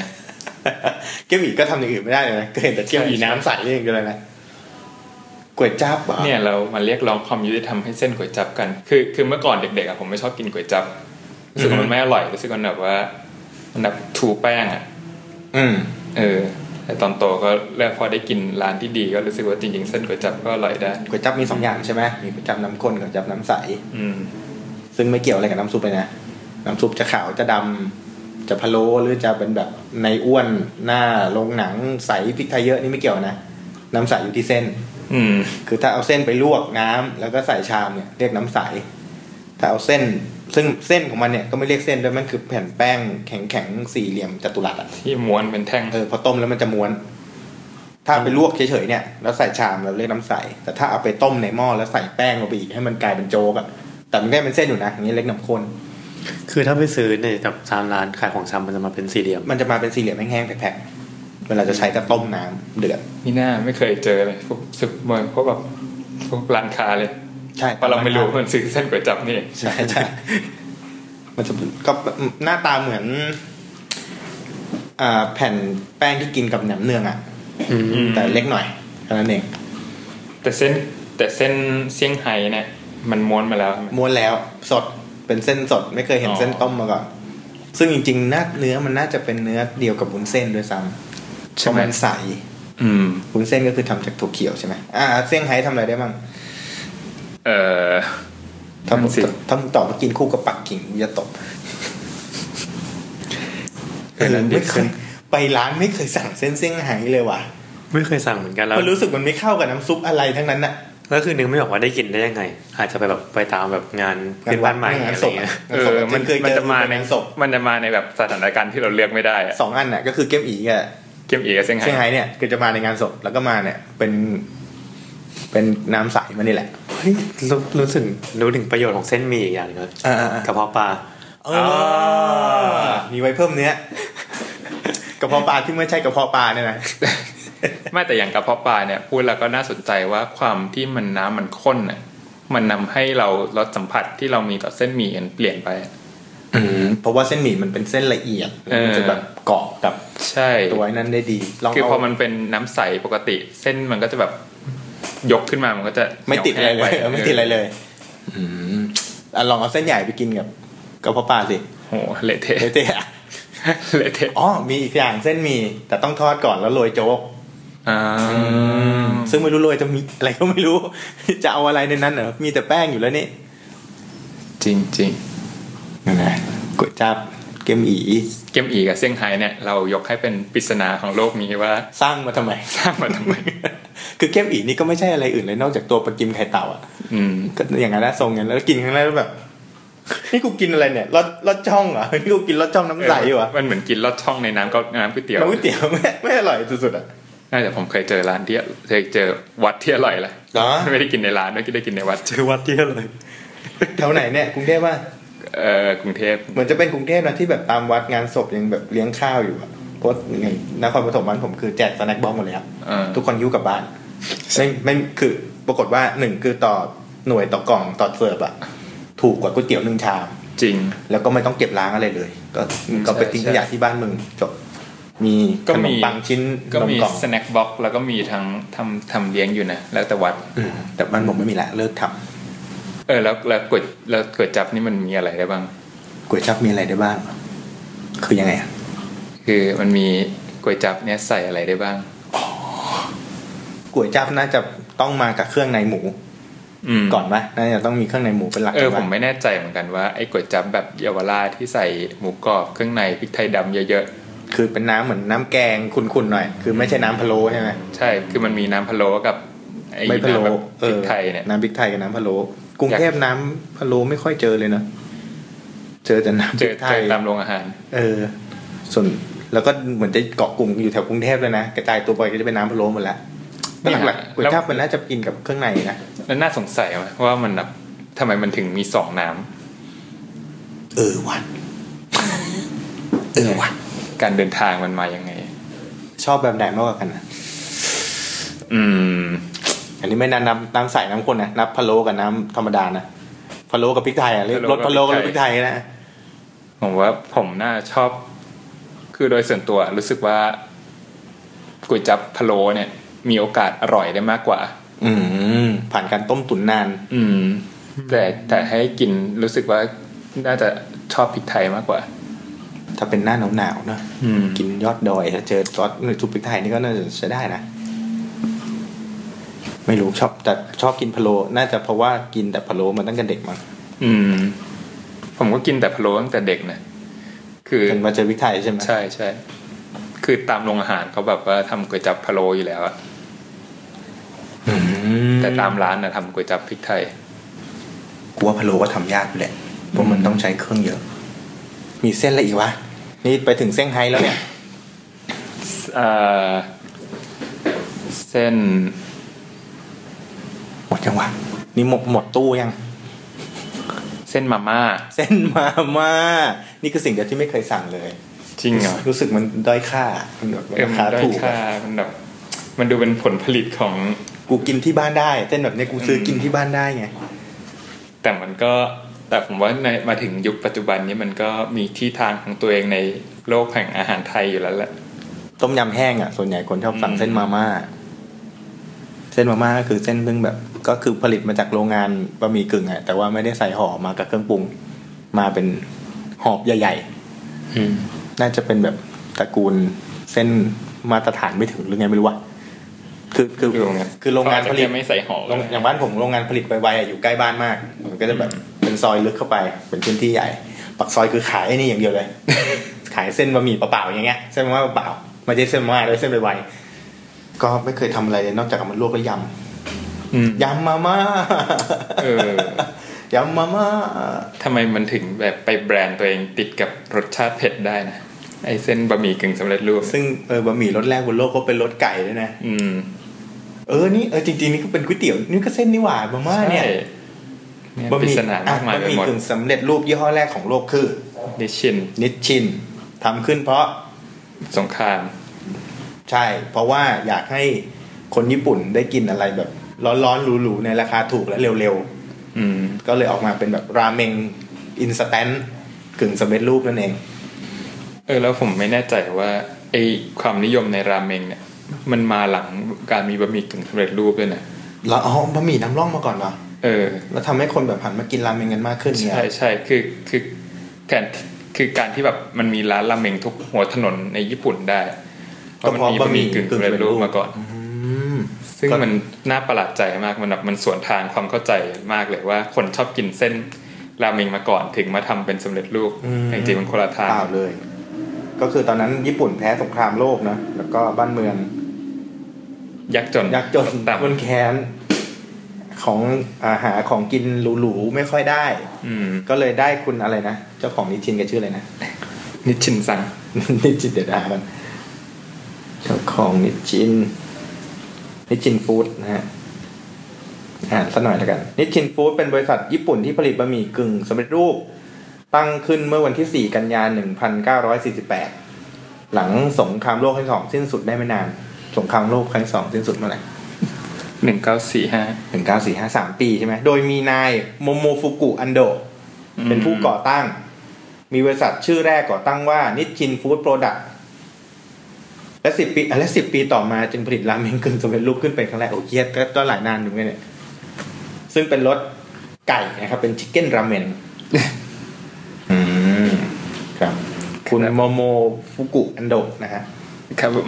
ไม่รู้ถูกป่ะนะ ผมอ่านจากวิกิพีเดียนะ ฮะ วิกิพีเดียแมันชอบมีอะไรมั่วๆ ขึ้นมาเรื่อย แล้วบะหมี่สำเร็จรูปเป็นยังไง ๆ ก็คือนี่ไงก็คือใส่น้ำร้อน อันนั้นสำเร็จรูปใช่ไหม เออ อืม แต่ว่า คือ แรกเริ่มเดิมทีไม่ได้ใส่มั้งเหมือนจะเอาไปต้มเนี่ยคือเป็นซองสี่เหลี่ยมแล้วก็ต้มปรุง แล้วก็คุณโมโมฟุกุอันโดะอะไรเนี่ย ก็รู้สึกว่าเคี่ยยุ่งยากไปขอเติมน้ำร้อนอย่างเดียวแล้วจบได้ไหมก็เลยกลายเป็นแบบขับต่อมาทีหลัง คือเขาบอกว่ามันแบบมันเป็นความล้ำหน้าทางอุตสาหกรรม อุตสาหกรรม อาหาร ในยุคนั้นมาก ใช่ เพราะว่ามันคือเส้นที่ทำจนสุกก่อน แล้ว แล้ว ไป เอาไป ทำให้แห้ง เขาเรียกอะไร อบแห้งดีไฮเดรตอะ ฟรีแฟลชฟรายหรือฟรีสฟรายเลยทุกอย่าง ไม่รู้เหมือนกัน คือเขาแบบเอาไปทอดด้วยความเร็วอะแล้วก็ไปอบแห้งเลย ให้แบบเอาน้ำออกแล้วกลายเป็น อืม เหมือนแบบเนื้อฟองน้ำอะพร้อมจะดูดซับน้ำที่จะเข้ามาหลังจากนี้เราเป็นเส้นที่อร่อยได้เลยอะซึ่งถ้าใครเคยกินนิชชินก็จะรู้ว่ามันอร่อยกว่า อะไรกว่า เส้น มาม่า ประมาณ ไวๆไว้ ทุกยี่ห้อของไทยเลย ใช่ แต่วางในชั้นล่าง ใช่ก็ผมแนะนำนะครับ ถ้าซึ่งราคาก็ไม่ได้ต่างกันเลยด้วยนะถ้ายิ่งเป็นซองก็คือหกบาทเท่ากันด้วย ๆให้แล้วกูอ่ะก็ไล่กินมาม่าแบบ ทุกรสทุกยี่ห้อใช่ไหม ใช่ป่ะแม่งมีนิชชินอยู่รสหนึ่ง อ่าฮะ ไม่มีซองอะไรมาให้เลย กล้ามากไม่มีเครื่องปรุง ขายที่ไหนเนี่ย คือ เซ มัน เว่นไม่น่ามีพี่เคย เซ เห็น เว่นมีนี่ ไม่มีเครื่องปรุงเหรอ มันคือรสรสทะเลเลยสักอย่างเนี่ยเป็นรสที่ไม่มีซองเครื่องปรุงมาให้ ใช้ใช้ที่เส้นอย่างเดียวรสชาติมาจากเส้นอย่างเดียว เชดเป็นครับบ่ เป็นครับใช่ มีมันมีอยู่ข้างล่างหรือเปล่า มันแค่ไม่ได้ใส่ซองมา มันแน่เหมือนแบบร้านที่กล้าขายแบบแป้งเครปเปล่า อะ มันแน่แน่อย่างนั้นอะ อืมคือ อ่า ไอ้บะหมี่กึ่งสำเร็จรูปเนี่ย ผลิตที่ญี่ปุ่นเป็นที่แรกใช่ไหมแล้วก็ไหลเข้าเมืองไทย ซึ่งพอมันถึงเมืองไทยก็ตามสายคนไทยก็คือ แตกรถมันเยอะมาก เบิร์สออฟเฟลเวอร์ ปึ้งอยู่ดีก็มีรถแบบเหมือนเละ รถเยอะมาก มีรถรถธรรมดาใช่ไหมที่ทุกคนมีก็คือหมูสับ ครับ ต้มยำต้มยำน้ำใสต้มยำน้ำข้นต้มยำหมูสับแล้วก็เริ่มไหลไปสู่ก๋วยเตี๋ยว มีรถเย็นตาโฟ อืม สุกี้ อ่าก๋วยเตี๋ยวเรือก๋วยเตี๋ยวเป็ด เยอะจนแบบ กินไม่ทัน แล้วก็มียุคหนึ่งก็เป็นมาม่าแห้งก็มี ยุ่งยากคือมาม่าถูก เรียกมาม่าอีกแล้วเรียกบะหมี่กึ่งถูกทำให้ง่ายด้วยการใส่น้ำร้อนแล้วจบเย็นนี้กูต้องทำเส้นให้สุก เทน้ำทิ้งคลุกเครื่องปรุงเติมผักเที่ยงรู้ยุ่งยากกว่าเดิมอีก คือมันแบบมันกลายเป็นเนี่ยผมถึงบอกไงว่ามันกลายเป็นที่ทาง มันมีที่ทางใน ในการไปข ใน องอยู่ อืม อ่ะพูดถึงบะหมี่กึ่งสำเร็จรูปเนี่ยผมนึกถึงบะหมี่กึ่งสำเร็จรูปยอดฮิตของคนไทยในอินเดีย ฮะ คนฮะ เขาบอกว่า คนคนที่ไปอินเดียเนี่ย ต้องลองชิมสิ่งนี้ และเมื่อได้ชิมเนี่ย มักจะซื้อกลับมาที่ไทย หรือคนที่ไทยคนไทยที่เรียนอยู่ในอินเดียเนี่ยก็มักจะมีสิ่งนี้แบบติดครัว นั่นคือ เป็นบะหมี่กึ่งสำเร็จรูปยี่ห้อแม็กกี้ แม็กกี้ที่ทำซอสปรุงรส ใช่ ได้ไหม แม็กกี้แบบแม็กกี้นั่น เนี่ย ทำบะหมี่กึ่งสำเร็จรูปขายที่อินเดีย ที่อินเดีย รสมาซาลา มาซาล่าก็คือเครื่องเทศ เครื่องเทศ ซึ่งวิธีการทำมันแบบ Amazing มากคืออ อฮึ แกะมาก็จะเป็นบะหมี่กึ่งสำเร็จรูปสีเหลืองๆหน่อย ก้อนๆสี่เหลี่ยม แล้วก็เทน้ำร้อนเข้าไป แล้วไม่ต้องเทจนท่วม เทแค่แบบ ๆครึ่งหนึ่งสม นิ ม ด ติ เดียวพอ อ่า นิดเดียวพอน้ำร้อนเนี่ย แล้วทุกอย่างมันจะทำงาน ของมันเองอะ อั ตโนมัติ คือคือเส้น บะหมี่อัตโนมัติ เส้นมันก็จะคลายตัวแล้วก็จะนิ่มขึ้นและไอและไอ้น้ำน้ำร้อนเนี่ย มันก็จะผ่านการคลุกเคล้ากับเครื่องเทศที่มีอยู่ในเส้นอยู่แล้ว จนแบบจนเป็นน้ำคลุกคลิกในตัวเอง ม อย่างรวดเร็ว ก็จะเป็นมาม่าคลุกคลิกน้ำไม่เยอะ มาม่าคุกคิกแล้วรสชาติจะออกแบบเหมือนเครื่องแกงอินเดีย อืม มีขายในเมืองไทย ต้องไปตรงอันนี้แบบลิตเติ้ลเดียป่ะ อืม ลิตเติ้ลอินเดียคืออยู่ตรง พาหุรัตน์ ใช่ ส่วนมาฮุรักก็อยู่ตรงประเทศอินเดียไม่ กลับ เอา กลับไปหาเอาวมายาย อร่อยอร่อย อ่ะ ครับ เส้นต่อไปคือก๋วยจับยวน กวยกวยจับยวนทำอย่างอื่นได้ด้วยเหรอ กวยจับยวนก็คือเส้นเฝอถูกป่ะ อืม เส้นเฝอ ซึ่งซึ่งเนี่ยแหละ ผมรู้สึกว่าในไทยอ่ะ บางทีก็ไม่ใช้เส้น เส้นบะหมี่ก็เส้นก็เรียกเส้นอะไรอะ ใช่เหรอวะ คล้ายๆวุ้นเส้นแต่ใหญ่กว่า อาศัยเหรอ เออ ฮะ เอ้ยไม่ไม่ไม่ไม่ใส่ไม่ใส่ อ่าไม่จะบอกว่าในไทยเนี่ย คนที่เคยกินเฝอหรือกินก๋วยจับยวนที่เราเรียกๆกันเนี่ย มันก็จะมีเส้นอยู่แบบหนึ่งคล้ายๆกับเส้นเล็ก แต่กลมๆอ้วนๆหน่อย ใช่ แต่พอผมไปกินที่เวียดนามเนี่ย เส้นมันเป็นอีกแบบหนึ่ง อ๋อเหรอ แล้วมันอร่อยกว่ามาก แล้วเส้น คือมันจะแบบ เวียคนดามเป็น ล้ายๆคล้ายๆ เส้นเล็กก๋วยเตี๋ยวเส้นเล็ก แต่ว่าเป็นเส้นใส เหมือนวุ้น วุ้นเส้เส้นนเลยเหรอ ป็นวุ้นเส้นแต่ว่ามีขนาดแบบประมาณเส้นเล็ก อื ถ้ามันอร่อยกว่ามาก งงอ่ะ อร่อยเยี่ยมซุปเปล่า ด้วยด้วยด้วย แต่ว่าเส้น แต่ผม เส้นก็อร่อย กินก๋วยจับยวนเมืองไทยแล้วไม่ค่อยถูกใจว่ะมัน อืม มันจืดชืดอ่ะเมื่อเทียบกับก๋วยเตี๋ยวทั่วไปของเราเนี่ย ต้องไปลองที่เวียดนาม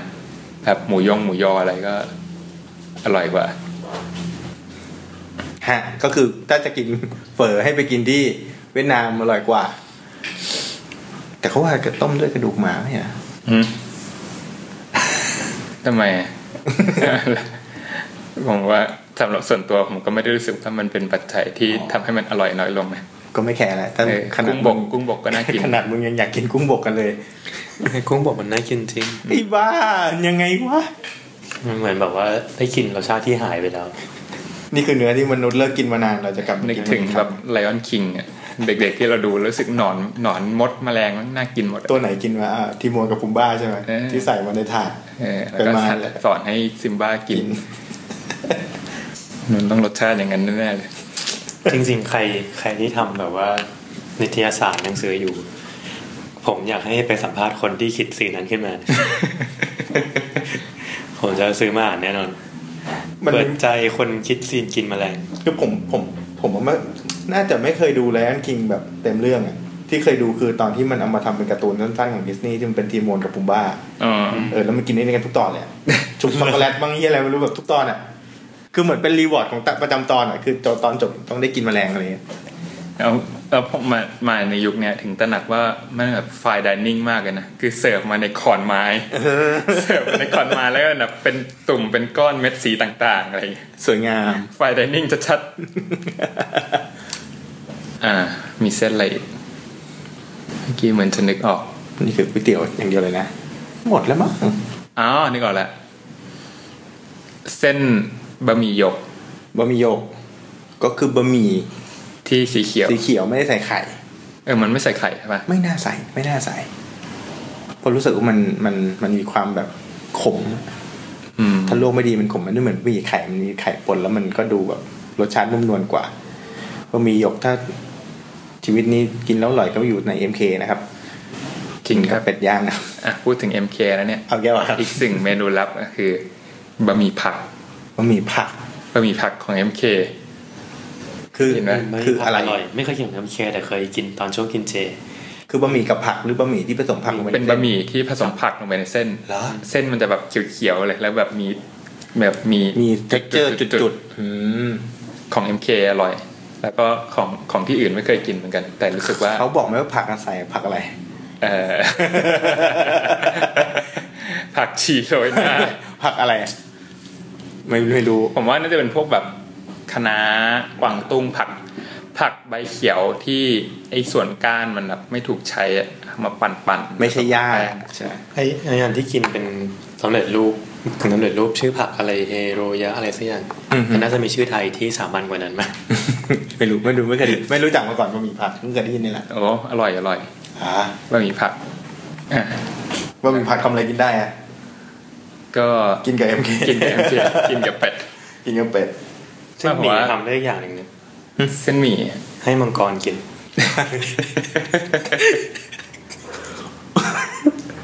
ช่วงเช้าใช่ไหมช่วงเช้า ตัดไปอยู่ครับท้ายท้าย ตอนเป็นแบบเหมือนเหมือนแบบ Hidden track ฮิดเด้นแทร็ก เช้า เช้าๆเราตื่นเพราะมังกรหิวหมี่นี่แหละ โอ้ย แม่งกัด ใครเป็นคนคิดขึ้นมาคนแรก เป็นคนครีเอทมากเลย มันวิชวลไลซ์ทุกอย่างเลย มังกรกินหมี่ล้างหน้าไก่เอาโลกที่อะไรเงี้ย เออครับ เอ่อมีอะไรอีกอ่ะอ๋อกำลังจินตนาการว่าเมื่อเราเดินไปในซูเปอร์มาร์เก็ตแผนกอาหารเส้นอบแห้งต่างๆ เนี่ย อืม ผมก็จะหยุดไปหยุดอยู่ตรงหน้าเชลฟ์ของพวกเส้นญี่ปุ่น อืม แล้วก็ชื่นชม กับ ชื่น ความ ชม หลากหลาย ต้องใช้คำว่าชื่นชมในความหลากหลาย และบรรจุภัณฑ์อันงดงามต่าง มีเส้นอะไรบ้างอะที่นี่คือไปเดินทางไหนท็อปหรือว่า ๆ เออพารากอนพารากอนอะไรเงี้ย มันจะมีเส้นโซบะ โซบะ อุด้ง อุด้งราเมง ราเมงอะไรวะ หมดแล้วมั้ง อืม หลั จ งจากนั้นริงก็จะเป็นวุ้นทรงวุ้นเส้นละ ๆจริงๆมันมีอยู่แบบแค่สามขนาดเลยเนี่ยแหละ สามขนาดสามเนื้อด้วยมั้ง อืม อย่างโซบะก็คือจะเป็นเมล็ดโซบะ ภาษาอังกฤษเรียกแล้วบักวีดอะไรอะ บักหวีด เออ ราเมงเป็นแป้งสา เป็น ลี แป้งสาลีอุด้งก็น่าจะเป็นแป้งสาลีแต่ว่าใหญ่หน่อย หรือเป็นแป้งข้าวเจ้านะอุด้งไม่แน่ เอ้ยเออ ใจ เออน่าจะแป้งข้าวเจ้า เออแป้งข้าวเจ้า น่าจะแป้งข้าวเจ้า รู้รู้แค่ว่าเส้นเส้นอุด้งเนี่ยต้องใช้ตีนเหยียบรู้แค่นี้ อืม เฮ้ยผมเคยดูหนังสารคดีอันหนึ่งของญี่ปุ่นเป็นแบบ เป็น เจเจแปนเจแปนมาสเตอรี่ก็เหรอ ไม่ใช่ไม่ใช่ เป็น เอ่อครอบครัวหนึ่ง อืม อยู่เกาะทางใต้ของญี่ปุ่น ชื่อเกาะโกโตะ ครับ ครอบแบบบ้านเนี้ยของดีคือทำราเมง อืม ทำเส้นราเมงเอ๊ะหรือทำเส้นอุด้งวะจำไม่ได้ อ่าสักอย่างแหละ เส้นอุด้งมั้งใช้ตีนเหยียบอะ ก็คือบ้านนี้ใช้ตีนเหยียบ เจอใช้ตีนเหยียบจริงและความเจ๋งของบ้านนี้ที่เขาแบบไปถ่ายสารคดีมาคืออเขามีลูกเจ็ดคน ก็ให้ลูกเจ็ดคนช่วยกัน ใช่ เหยียบ ให้ลูกเจ็ดคนช่วยกัน แล้วแบบมีตอกบัตรลูกทุกคนดับมีตอกบัตรรับเงินเดือน มันมีเจ็ดตีน แล้วมันจะบอกว่าเอาไอไอเส้นน่ะมันต้องแบบมาเป็นก้อนหนาๆก่อน แล้วก็มาขดอยู่ในขดอยู่ใน ก้นหอย กระมัง เป็นก้นหอย แล้วก็ให้แบบให้เด็กเหยียบ เอ๊ะไม่มีถุงพลาสติกปูด้วยเหรอ มีมี อ๋อมีมีใช่ไห มโอเค ก็คือเนื้อแป้งมันคงเหนียวและแข็งมากจนแบบมือคงเอาไม่อยู่แล้วใช่ไหมก็เลยต้องใช้ทั้งน้ำหนักทั้งตัว ครับ ก็ขอขอบคุณที่เราสู่ยุคปฏิวัติอุตสาหกรรม นะฮะ เรามีเครื่องเครื่องจักรทำแล้วนะครับวายนี่ยังใช้ตีนเหยียบอยู่ป่ะวายเนี่ย ไม่น่าจะไหม้แล้ว ไม่ นะ น่าแล้วนะ พูดถึงเนี่ยนึกถึงบะหมี่จับกังเวอร์ชันญี่ปุ่น คือมันจะมีร้านโซบะ อืม ร้านหนึ่ง อืม เป็นร้านแบบมีสาขาเลยนะ อืม ที่เมื่อเราไปสั่งโซบะเซตหนึ่งเนี่ย เขาจะให้เราเลือกได้ว่าจะเอาบะหมี่หนึ่งก้อนสองก้อนหรือสามก้อน อืม และราคาเท่ากัน นับสบะเย็นน่ะคืออ อ เราเอาสบะมาเสิร์ฟแล้วก็ มี เรา ต้องจิ้ จุ่ ม มในนะครับ น้ำซุปเย็น ซึ่งเราสามารถสั่งได้ว่าจะเอาหนึ่งก้อนสองก้อนหรือสามก้อน ๆในราคาที่เท่ากัน หรือแล้วจะเอาสามก้อนแล้วให้เขาเอามาเสิร์ฟทีละก้อนก็ได้ ก็ได้ เพราะว่าถ้าเอามาทิ้งไว้นานน่ะเส้นมันจะแข็ง ไม่อร่อย และชืด นี่คือที่ญี่ปุ่นเลยนะ ที่ไทยมี เอาเหรอ มีแค่ไทยที่ไทยมีครับสองสามสาขาเลย ชื่อร้านอาซูมา อาซูมา เข้าไปก็ไปยิงหินเล่นกัน ยิงหิน อะไรคือยิงหินนะ ซูซูซูมา ซูมาอะไรวะ ซูมาเป็นเกมในคอม ไม่รู้จักนะจ๊ะไม่รู้จัก แล้วอร่อยไหม อร่อยอร่อย ได้จดนี่ผมได้ มีมีมีย่านไหนเนี่ย เอ่อมีพร้อมพงษ์กับตรงสีลมฮะ มันไม่มีที่อื่นเลยใช่ไหมอาหารอาหารญี่ปุ่นเนี่ย จะไปขายแถวลาดพร้าวมึงไม่ได้เลยใช่ไหม ซูมาโซบะ โซบะนี่เขาไม่กินร้อนเหรอก็ต้องกินเป็นบะหมี่เย็นใช่ไหม กินร้อนก็มีนะ เหรอ อืม คือตามร้านราเมงก็สั่งสั่งร้อนได้ นี่เราไม่กล้าไปแตะโลกของราเมงเนี่ยมันดูแบบ อืม ดูต้องเป็นอีกตอนหนึ่งอะราเมงมันดูยิ่งใหญ่อะก๋วยเตี๋ยวที่ไม่ต้องปรุงอะ นี่นะฮะรูปจากร้านอาซูมาโซบะ อันนี้คือกี่ก้อนฮะเอ้ยมีมีเทมปุระด้วยนะ มีมี โอ้แต่แล้วนะไปทีเดียว ไอชามไอชามถ้วยชามที่เราเห็นเนี่ย เรียกว่ากะละมังดีกว่า เออขนาดแบบประมาณ แขนโอบอะ หนึ่งคนโอบนะฮะ คือปาก ปากมันอะ ปากมันอะต้องใช้แขนโอบอะ มันควรเล็กจ้ะ แนะนำให้ไปตอนเที่ยงเที่ยงๆจะแบบมีลันเซ็ต แล้วคนไม่บานตะเกียงเหรอครับ ก็น่าจะฮะ ทำไมตอนนี้เราพูดเพราะกันจังเลย ตอนที่เราปล่อยคำหยาบยับเลยนะฮะ จริงเหรอ จริงฮะ ผมตัดแล้วแบบ โอ้ยฉันอยากซอยทิ้ง อืม นั่นมันหน้าร้อนได้ไง ก็คนเรามันลมก็จะร้อนนี่มันค่อนข้างเย็นละ ใช่ใช่อ่ะแล้วก็ไล่ไปถึงจีน จีน บะหมี่จีน ไม่เคยโผล่ไปกินมาก่อนเลยก็รู้สึกว่ากินก๋วยเตี๋ยวแล้วเป็นของจีนไปละแต่บะหมี่จีนด้วยอะนี่เคยไปเมืองจีนกันไหมไม่ไม่เคย เคยแบบผมจะพูดถึงบะหมี่จีนในเมืองไทย อ่ะอ่ะครับผม ขอขอร้องทุกข์ ครับ ขอร้องทุกข์ก็คือ มันจะมีร้านอาหารจีนที่ผมไปประจำครับชื่อร้านหงเตังหลง ตรง หงเตังหลงอยู่ตรงถนนสุรวงศ์ สุรวงศ์นะนี่ก็ย่านจีนอีกแล้วครับผม หรือหรือที่รู้จักกันในอีกชื่อว่าร้านโคมแดง โคมแดงครับผม คือเมื่อก่อนร้านโคมแดงเนี่ยจะมีเมนูในแบบหมวดหมวดข้าว มีข้าวหมันโถ บะหมี่ บะหมี่ ข้าวต้ม ข้าวต้ม ซึ่งข้าวต้มไม่เคยมี คือเขียนไว้อย่างนั้นแหละแต่ไม่เคยสั่งได้ ครับ และบะหมี่เนี่ยเมื่อก่อนมันจะเป็นบะหมี่เปล่า ครับ คือเป็นบะหมี่เส้นหนาๆค ลวกมา ล้ายๆคล้ายๆคล้ายๆอุด้ง เหมือนหมีซั่วด้วยอ่ะ อืม ที่แบบไม่ได้ปรุงอะไรมาเลย อืม และเอาไปใช้กินกับอะไรก็ได้ เหมือนสั่งเป็นข้าวเปล่ามา ใช่ อ่า ซึ่งมันนับได้ ได้ได้ได้ฟิลได้ลม ได้ฟิลมาก แต่ตอนเนี้ยไม่ไม่ตอนเนี้ยนานละเขาเปลี่ยนเป็นบะหมี่ที่ใส่น้ำมันงาและหอมเจียว มาด้วย มาด้วย โดยอัตโนมัติ อือฮึ และสั่งบะหมี่เปล่าๆไม่ได้ ก็แค่เอาสองสองอย่างนั้นออกก็ไม่ให้แล้วเหรอ อืม แล้วผลมันคือ ผลมันก็คือบะหมี่มันก็จะกลายเป็นแบบ ชุ่มน้ำมันมา ชุ่มน้ำมัน แล้วมันก็จะกลายเป็นกับข้าวอีกอย่างมันจะไม่ได้ ใช่ไม่ได้เป็นเบรก ใช่ อืม นี่ แล้วมันไม่อร่อยเหรอ่ะแล้วมันก็อร่อย ก็อร่อย แต่มันไป ด้ กินกับหมูแม่ยายไม่ได้ใช่ไหม อะไรอย่างนั้น อืม อะไรฮะช่วงรองทุกข์ ครับ ถ้าใครหรือถ้าใคร หงเติงหลง ถ้าใครไปกินแล้วสั่งให้เขาทำบะหมี่เปล่าๆได้ก็ร ก็ บ คื ก อ วนชี้แนะด้วย บอกด้วยว่าทำยังไง รบกวน ต้องสั่ง ชี้ เป็น แนะ ภาษาจีนหรือเปล่า ไม่เคยเออพูดถึงร้านก็ร้านตรงนี้อะไรนะอ่าครัวปักกิ่ง ครัวปักกิ่ง ไม่มีเส้นบะหมี่มั้งไม่เคยเห็นเลย จริงเหรอ เออไม่เคยเจอนะ น่าจะ ห ยา มู ก แม่ยายก็ไม่มีนะหมดยังวะหมดยังวะพาสต้าเราก็ไม่เก่งครับไม่ไม่ได้รู้จักอะไรมากกว่าซอสแดงกับเพสโต้แล้วก็คาโบนาร่า คาโบนาร่า ที่คนไทยชอบมันเหลือเกิน มีอะไรว่าสปาเกตตี้ผัดขี้เมาอะไรเงี้ย ของไทย ที่ที่รุ่นอาหารไทยได้เลย ของไทยมาก ครับ เอ้ยนี่ไงผักขี้เมาเส้นเส้นไฮก็มี เออ เซี่ยง ว่ะ ไฮ้ผัดขี้เมาเออเออเออเนี้ยเข้า เพราะว่าเครื่องขี้เมามันเผ็ดมากจนแบบ อืม ความจืด แป้ ค ง วามจืดของแป้งอ่ะเออมันช่วยได้จริงๆอ่าครับวุ้นเส้นไม่ได้พูดวุ้นเส้นเลย วุ้นเส้น นอกจากอยู่ในสุกี้แล้วเนี่ย คนก็ชอบสั่งในต้มยำเนี่ยนะต้มยำวุ้นเส้น อืม เย็นตาโฟวุ้นเส้นอะไรเงี้ยก็เคยเห็น วุ้นเส้นทำจากถั่วเขียว แป้งถั่วเขียวใช่ซึ่งแป้งถั่วเขียวมันทำไมมันใส่ได้ขนาดนั้นก็ไม่รู้ เรามีความรู้เท่านี้ป่ะ วุ้นเส้นตอกไข่ หึ เอ้ยไม่เห็นพูดพูดแล้วนึ เอ็ ก ม ถึง เพีย การเอาวุ้นเส้นตอกไข่ลงไปแล้วก็ใส่ลงไปในหม้อต้มสุกี้เอ็มเคที่จริงๆ แล้วเป็นชาบู สุกี้กับชาบูต่างกันเนี่ยชาบูก็คือจุ่มๆนะจุ่มๆจุ่ม น้ำจะเป็นสีดำคลุกคลิก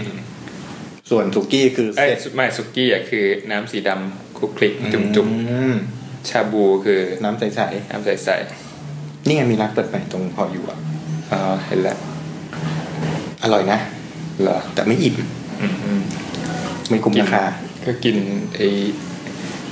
ต้มตุ๋นกันต่อไป ใช่ครับกินต้มตุ๋นอิ่มกว่าครับเฟิร์สเซ็กมีอะไรเสริร์ฟไหมครับ ผมหมดแล้วครับ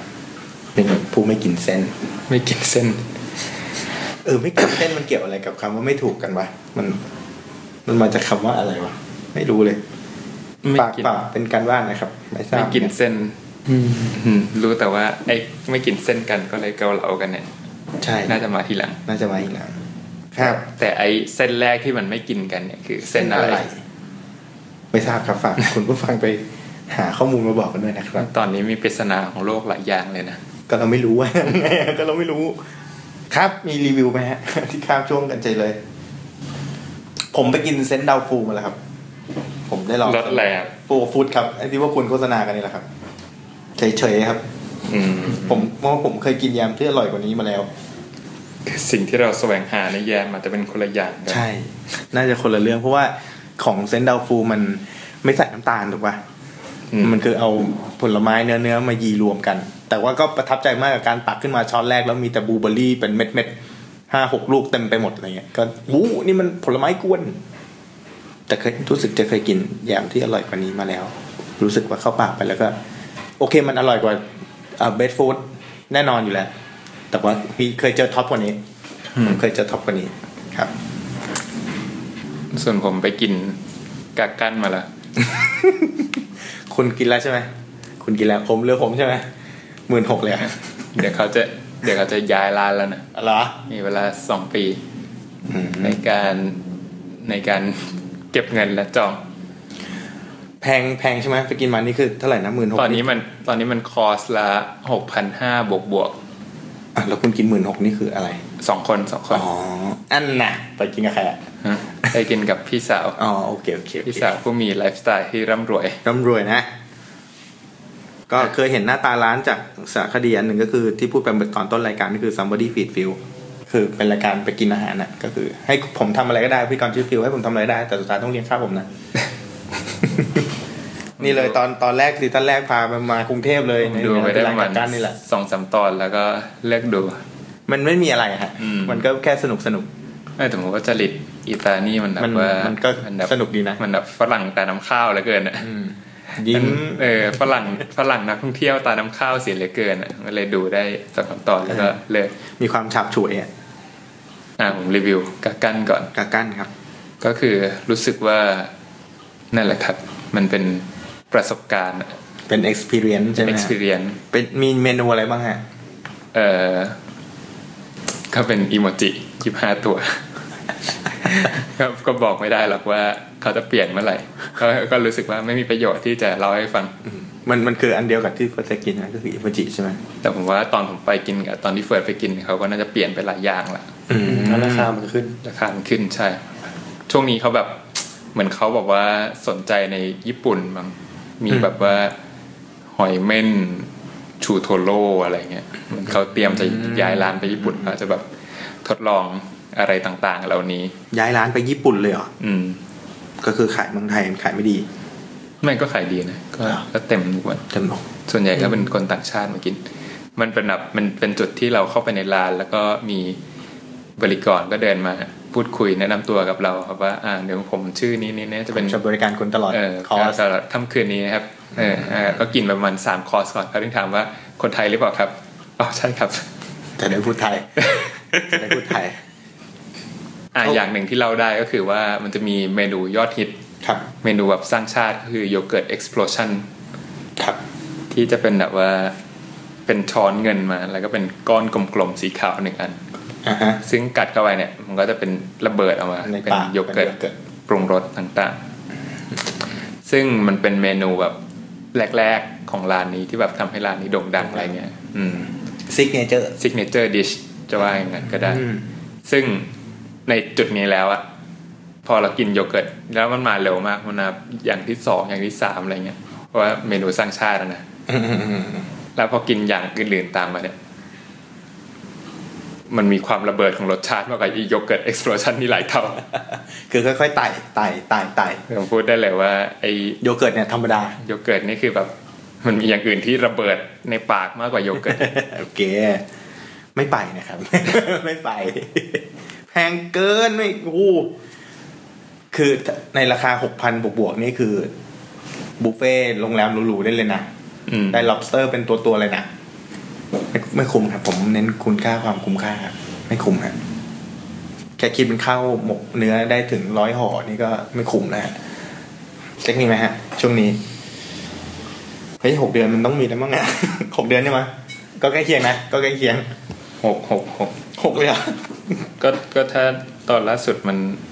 พฤษภา ใช่เราปล่อยพฤษภา นี่ก็จะปล่อยตุลาอีกซึ่งก็ไม่รู้ว่าต้นกลางปลายเลยนะมีเวลาว่างเมื่อไหร่ก็ไม่รู้เนี่ย ล่าสุดไปญี่ปุ่นมาก็เลย หึไปตอนไหนหรือตอนที่ไปทำงานนี่เหรอ ใช่อาที่ที่แล้วก็เลยไป ก็อาหารญี่ปุ่นก็อร่อยดีแต่ว่าก็คนพบว่า ถ้าสั่งอาหารเหมือนที่เมืองไทยมีพวกปลาดิบอะไรพวกเนี้ยมันจะรสชาติไม่ต่างกัน อืม เมืองไทยคุณภาพดีอยู่แล้ว อืม แต่ญี่ปุ่นจะได้ข้อดีในเรื่องของแบบอาหารบางอย่างที่มันสเปเชียลไลน์มากๆ คือมันจะมีร้านที่แบบว่าขายไก่ไปเลยขายเนื้อไปเลยอะไรอย่างนี้ อืม อาหารพวกนั้นจะอร่อยมากๆ แล้วประสบการณ์มันจะดีกว่า ร้านเมืองไทยมันจะมีบ้างที่เราเข้าไปก็แบบว่าอิยาชัยมาเซอะไรอย่างเงี้ย อืม ซึ่งมันมันเทียบกับที่ญี่ปุ่นไม่ ไม่ได้เลย ญี่ปุ่นก็แบบถ้าแปลเป็นไทยก็แบบว่า ลูกค้ามาแล้วค่ะทุกคนในร้านก็พร้อมพูดพร้อมกันแบบว่ายินดีต้อนรับค่ะ ครับ ทุกครั้งที่สั่งอาหารก็จะแบบก็จะแบบว่ารับทราบครับหรืออะไรอย่างเงี้ย มีความมีการレスปอนตลอดเวลา หรือแบบพอเห็นลูกค้าชนแก้วกันก็ตะโกนบอก เฮ้ยลูกค้าชนแก้ว แล้วก็แบบช่วยกันเชียร์แบบ Come on ว่เธออะไรอย่างเงี้ย ทำไมเขาเป็นคนเอาใจใส่การบริการกันขนาดนี้นะ อืม แล้วแบบว่า ไปกินกับไม้ อืม แล้วมันก็มีเมนูหนึ่งที่ไม้ชอบมาก นี่คือสั่งเป็นภาษาอังกฤษหรือญี่ปุ่น ภาษาอังกฤษแล้วไม้ก็ถามว่านี่คืออะไรเขาก็พูดภาษาอังกฤษไม่ได้เขาบอกคอมบุ ซึ่งกูอะรู้ว่าคืออะไร สาลายอ่าฮะ เออ แล้วสิ่งที่เขาทำให้ไม้ดูเป็นผู้หญิงคอมบุ สายสายเต้นสายเป็น เต้นเป็นสาหร่ายให้ดูแบบ มันแบบแบบ คือคนญี่ปุ่นเองก็ไม่เก่งอังกฤษเท่าไหร่ใช่ไหม ใช่ ไอ้ไม้ไปรักเองก็ไม่เก่งอังกฤษเท่าไหร่ใช่ไหมไม้ไปรักคือเพื่อนเราอีกคนนะฮะเดี๋ยวคงได้ถ้าฟังกันต่อไปอาจจะได้เจอเขาขึ้นเรื่อย นี่มันมีอะไรอะ Amazing หลายอย่างก็มีแบบว่ากระปุกอะไรที่วางอยู่บนโต๊ะแล้วแบบเป็นยา ๆ เป็นยา เป็นเป็นเป็นกระปุกยาแล้วก็ถามว่าคืออะไร เขาก็แบบเต้นให้ดูเนี่ยมาทำท่าแบบคนเมา แล้วแบบกินเข้าไปแล้วแบบ เป็นยาแก้เมา ยาแก้เมา ที่วางอยู่บนโต๊ะให้เรียบร้อยยาแก้แหง เราได้ลองป่ะ ได้ลองแล้วก็ก็แหงเหมือนเดิม โกหก งั้นแต่สิ่งที่ผมไปลองมาก็คือกาแฟร้านกาแฟ Blue Bottle อืม ซึ่งมีสาขาอยู่ที่อเมริกาและญี่ปุ่นแค่สองสปอ ระ ง เทศ ที่อ๋อที่เคยเคยเล่าไปในต บู อน บัตเทิลใช่ เป็นจริงเขาเป็นโรงคั่วกาแฟมั้ง อือหืออือหือ อืม แล้วเขาก็มีสาขาแค่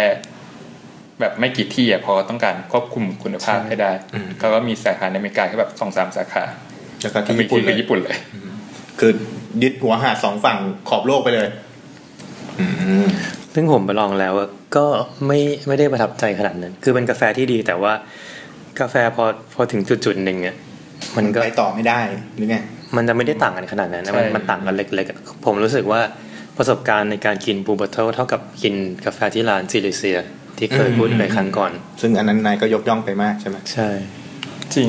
แล้วก็ถึงจุดหนึ่งที่กาแฟมันชนเพดานอีกแล้ว แต่ก็ได้ซื้อของชิ้นหนึงกลับมา โอ้ คือเซตโคบรู แบบหยดอะ เป็นเป็นวิธีชงกาแฟ แบบที่ใช้แบบน้ำเย็น อ่าอ่า หน้าตามันจะเหมือนกับเครื่องชงชา จะเป็นขวดขวดแก้ว อืม แล้วตรงกลางจะมีที่ใส่ผงกาแฟ อืม แล้วมันจะอยู่ตรงกลางก็ก็ใส่ไป อืม เหมือนมันเป็นแบบฟิลเตอร์ให้ แล้วก็เทน้ำ น้ำเย็น แล้วก็ไอ้ขวดเนี่ยไปแช่ตู้เย็น 8 ชั่วโมง ก็จะค่อยๆหยดหยดหรือว่ามันจะแช่ มันมันจะแช่นะเหมือนเหมือนแช่ชา แต่เป็นแช่แบบ แช่ ผ กาง แฟ กาแฟ แปดชั่วโมง พอ8ชั่วโมงเสร็จก็เอามาเทกาแฟออกก็จะเหลือกาแฟนั้นที่กินได้ ซึ่งก็เวิร์กเลยเพราะว่า ควบคู่กับการชงร้อนชงเย็นมันให้ผลต่างกันยังไง เอ่อมันต่างกันที่ว่าพอเราใช้น้ำเย็นน่ะโมเลกุล โมเลกุลของเม็ดกาแฟ มันจะไม่แตกตัวออกมา อืม ซึ่งพอมันไอ้ยซึ่งไอการใช้น้ำร้อนแล้วแตกตัวออกมา คือเวเวเวลาเราชงกาแฟเนี่ย มันจะแบบมีฟองออกมา อืม ซึ่งไอ้ฟองเนี่ยคือแก๊สมันคลายตัวออกมา และไอ้การคลายตัวเนี่ยมันทำให้เกิดกรด อืมอืมอืม ซึ่งการใช้น้ำเย็นเนี่ยจะไม่เกิดกรดก็จะเปรี้ยวน้อยกว่า มจะไม่ค่อยเปรี้ยว ซึ่งก่อนอันเนี้ยผมไม่ได้สนใจไอโคบรูเลยรู้สึกว่ามันเป็นกิมมิคที่แบบว่าเพิ่งจะมีไม่กี่ปี พวกร้านซาบักก็เริ่มมีให้สั่งอะไรอย่างงี้แต่อันนี้แบบว่าเห็นมันมีเป็นเซตแล้วแบบมีเม็ดกาแฟที่แบบว่าทำมาเพื่อนี้เลย เหมาะสำหรับ ใช่ Cold Brew มาให้เลยก็เลยซื้อมา แล้วเป็นไงมั้าง ก็กาแฟออกมาก็อร่อยดีแต่ไม่ได้อะไรขนาดนั้น แต่ที่ชอบคือ มันทำให้ตัวแปรในการชงกาแฟแต่ละครั้งก็น้อยลง ปกติเวลาชงกาแฟมันจะมีเรื่องของความละเอียดของเม็ดอุณหภูมิน้ำร้อน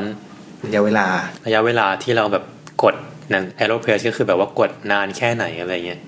แต่พอไอ้แบบเนี้ยตัวแปรมันน้อยลง ก็คือแช่ทิ้งไว้น่ะ ใช่ ทำทิ้งไว้ เออเพราะงั้นมันจะแบบคือถ้าถ้าเป็นคนกะคือคนทั่วๆไปอ่ะมันจะแบบว่าควบคุมรสชาติกาแฟได้ดีขึ้น คนต่างฝีมือกันมาก แต่ได้กาแฟคล้ายๆกันอยู่ดี ใช่ อืมอืม นั่นคือข้อดีที่แบบคนพบก็แบบกำลังตื่นเต้นกับเครื่องนี้อยู่ น่าสนใจต้องซื้อที่ญี่ปุ่นใช่ไหม ใช่ จริงทำเองได้ ผมเคยทำเอง เหรอ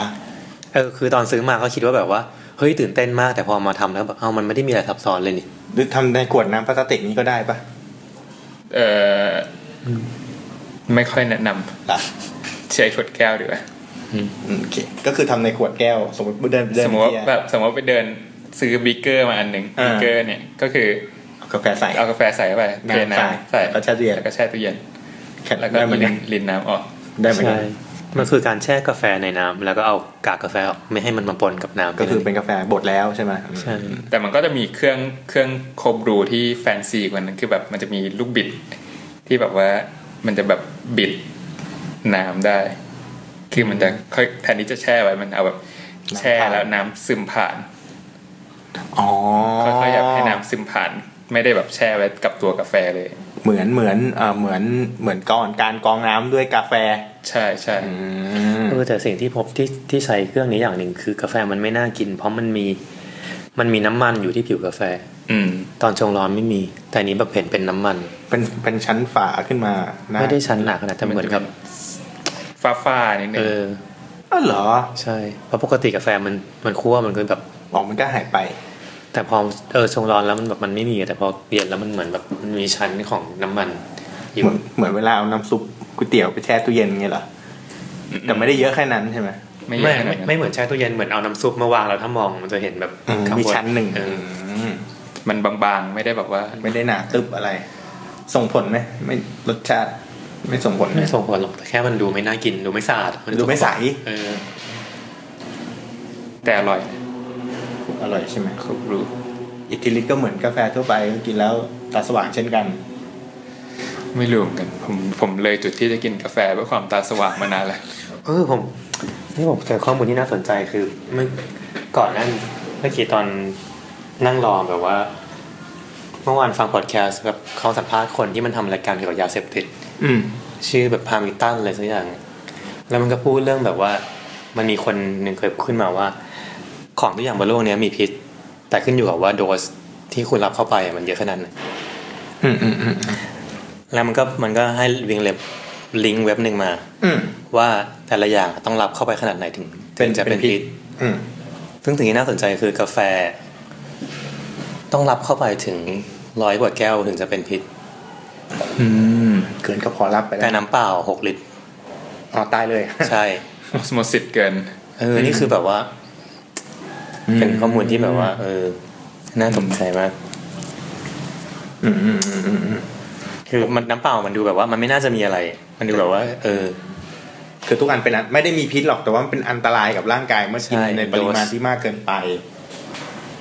เราเป็นข้อมูลมีมีชาร์ตไหม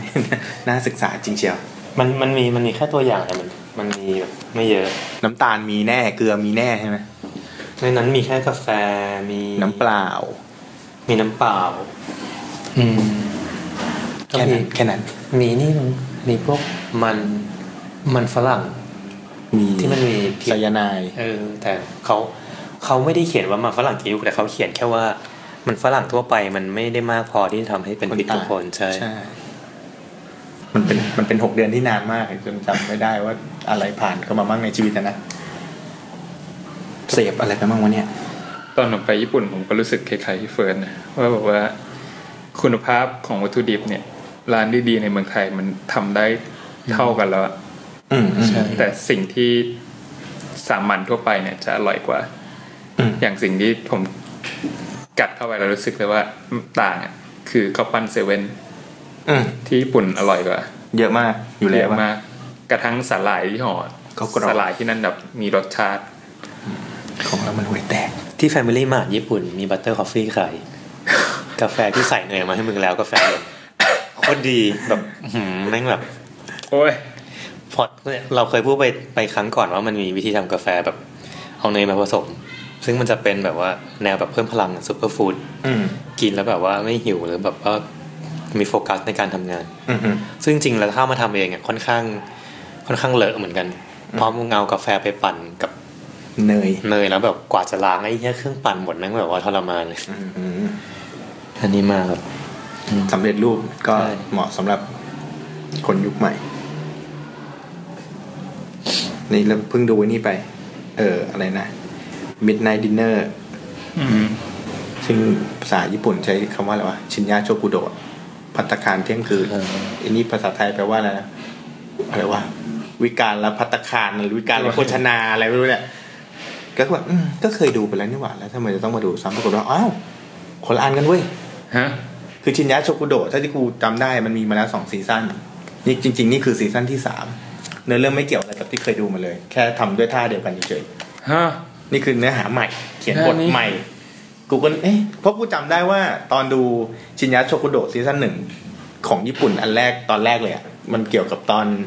ดาราไม่ใช่ดาราเป็นนักแสดงเปลื้องผ้า กูจำอาหารไม่ได้แต่กูจำนักแสดงในตอนนั้นได้ แล้วมาดูเอ้านี่มันกลายเป็นกระบวนการห้าสีไปได้ไงวะไปไปมาเอ้า เนื้อหาใหม่เว้ย มันคือซีซั่นใหม่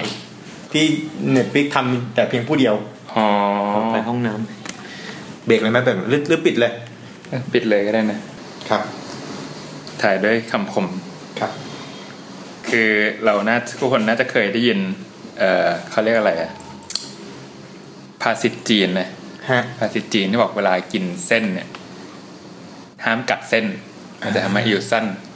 อืมแล้วก็ผมก็แบบว่ามีเพื่อนคนหนึ่งที่แบบเป็นบ้านคนจีนอะไรเงี้ย อืม เออแล้วอากงอากงกับซีเรียสมากเรื่องนี้ กับการกัด ว่า เส้น ใช่ คือเวลากินเนี่ยต้องแบบซูดเป็นเส้นยาวให้สุด อืม อืมล่าสุดเพื่อนบอกว่าอากงอันเนี่ยสำหรับเส้น ตาย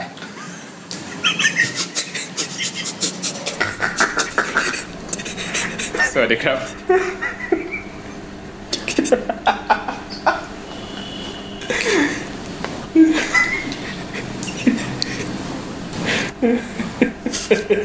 เ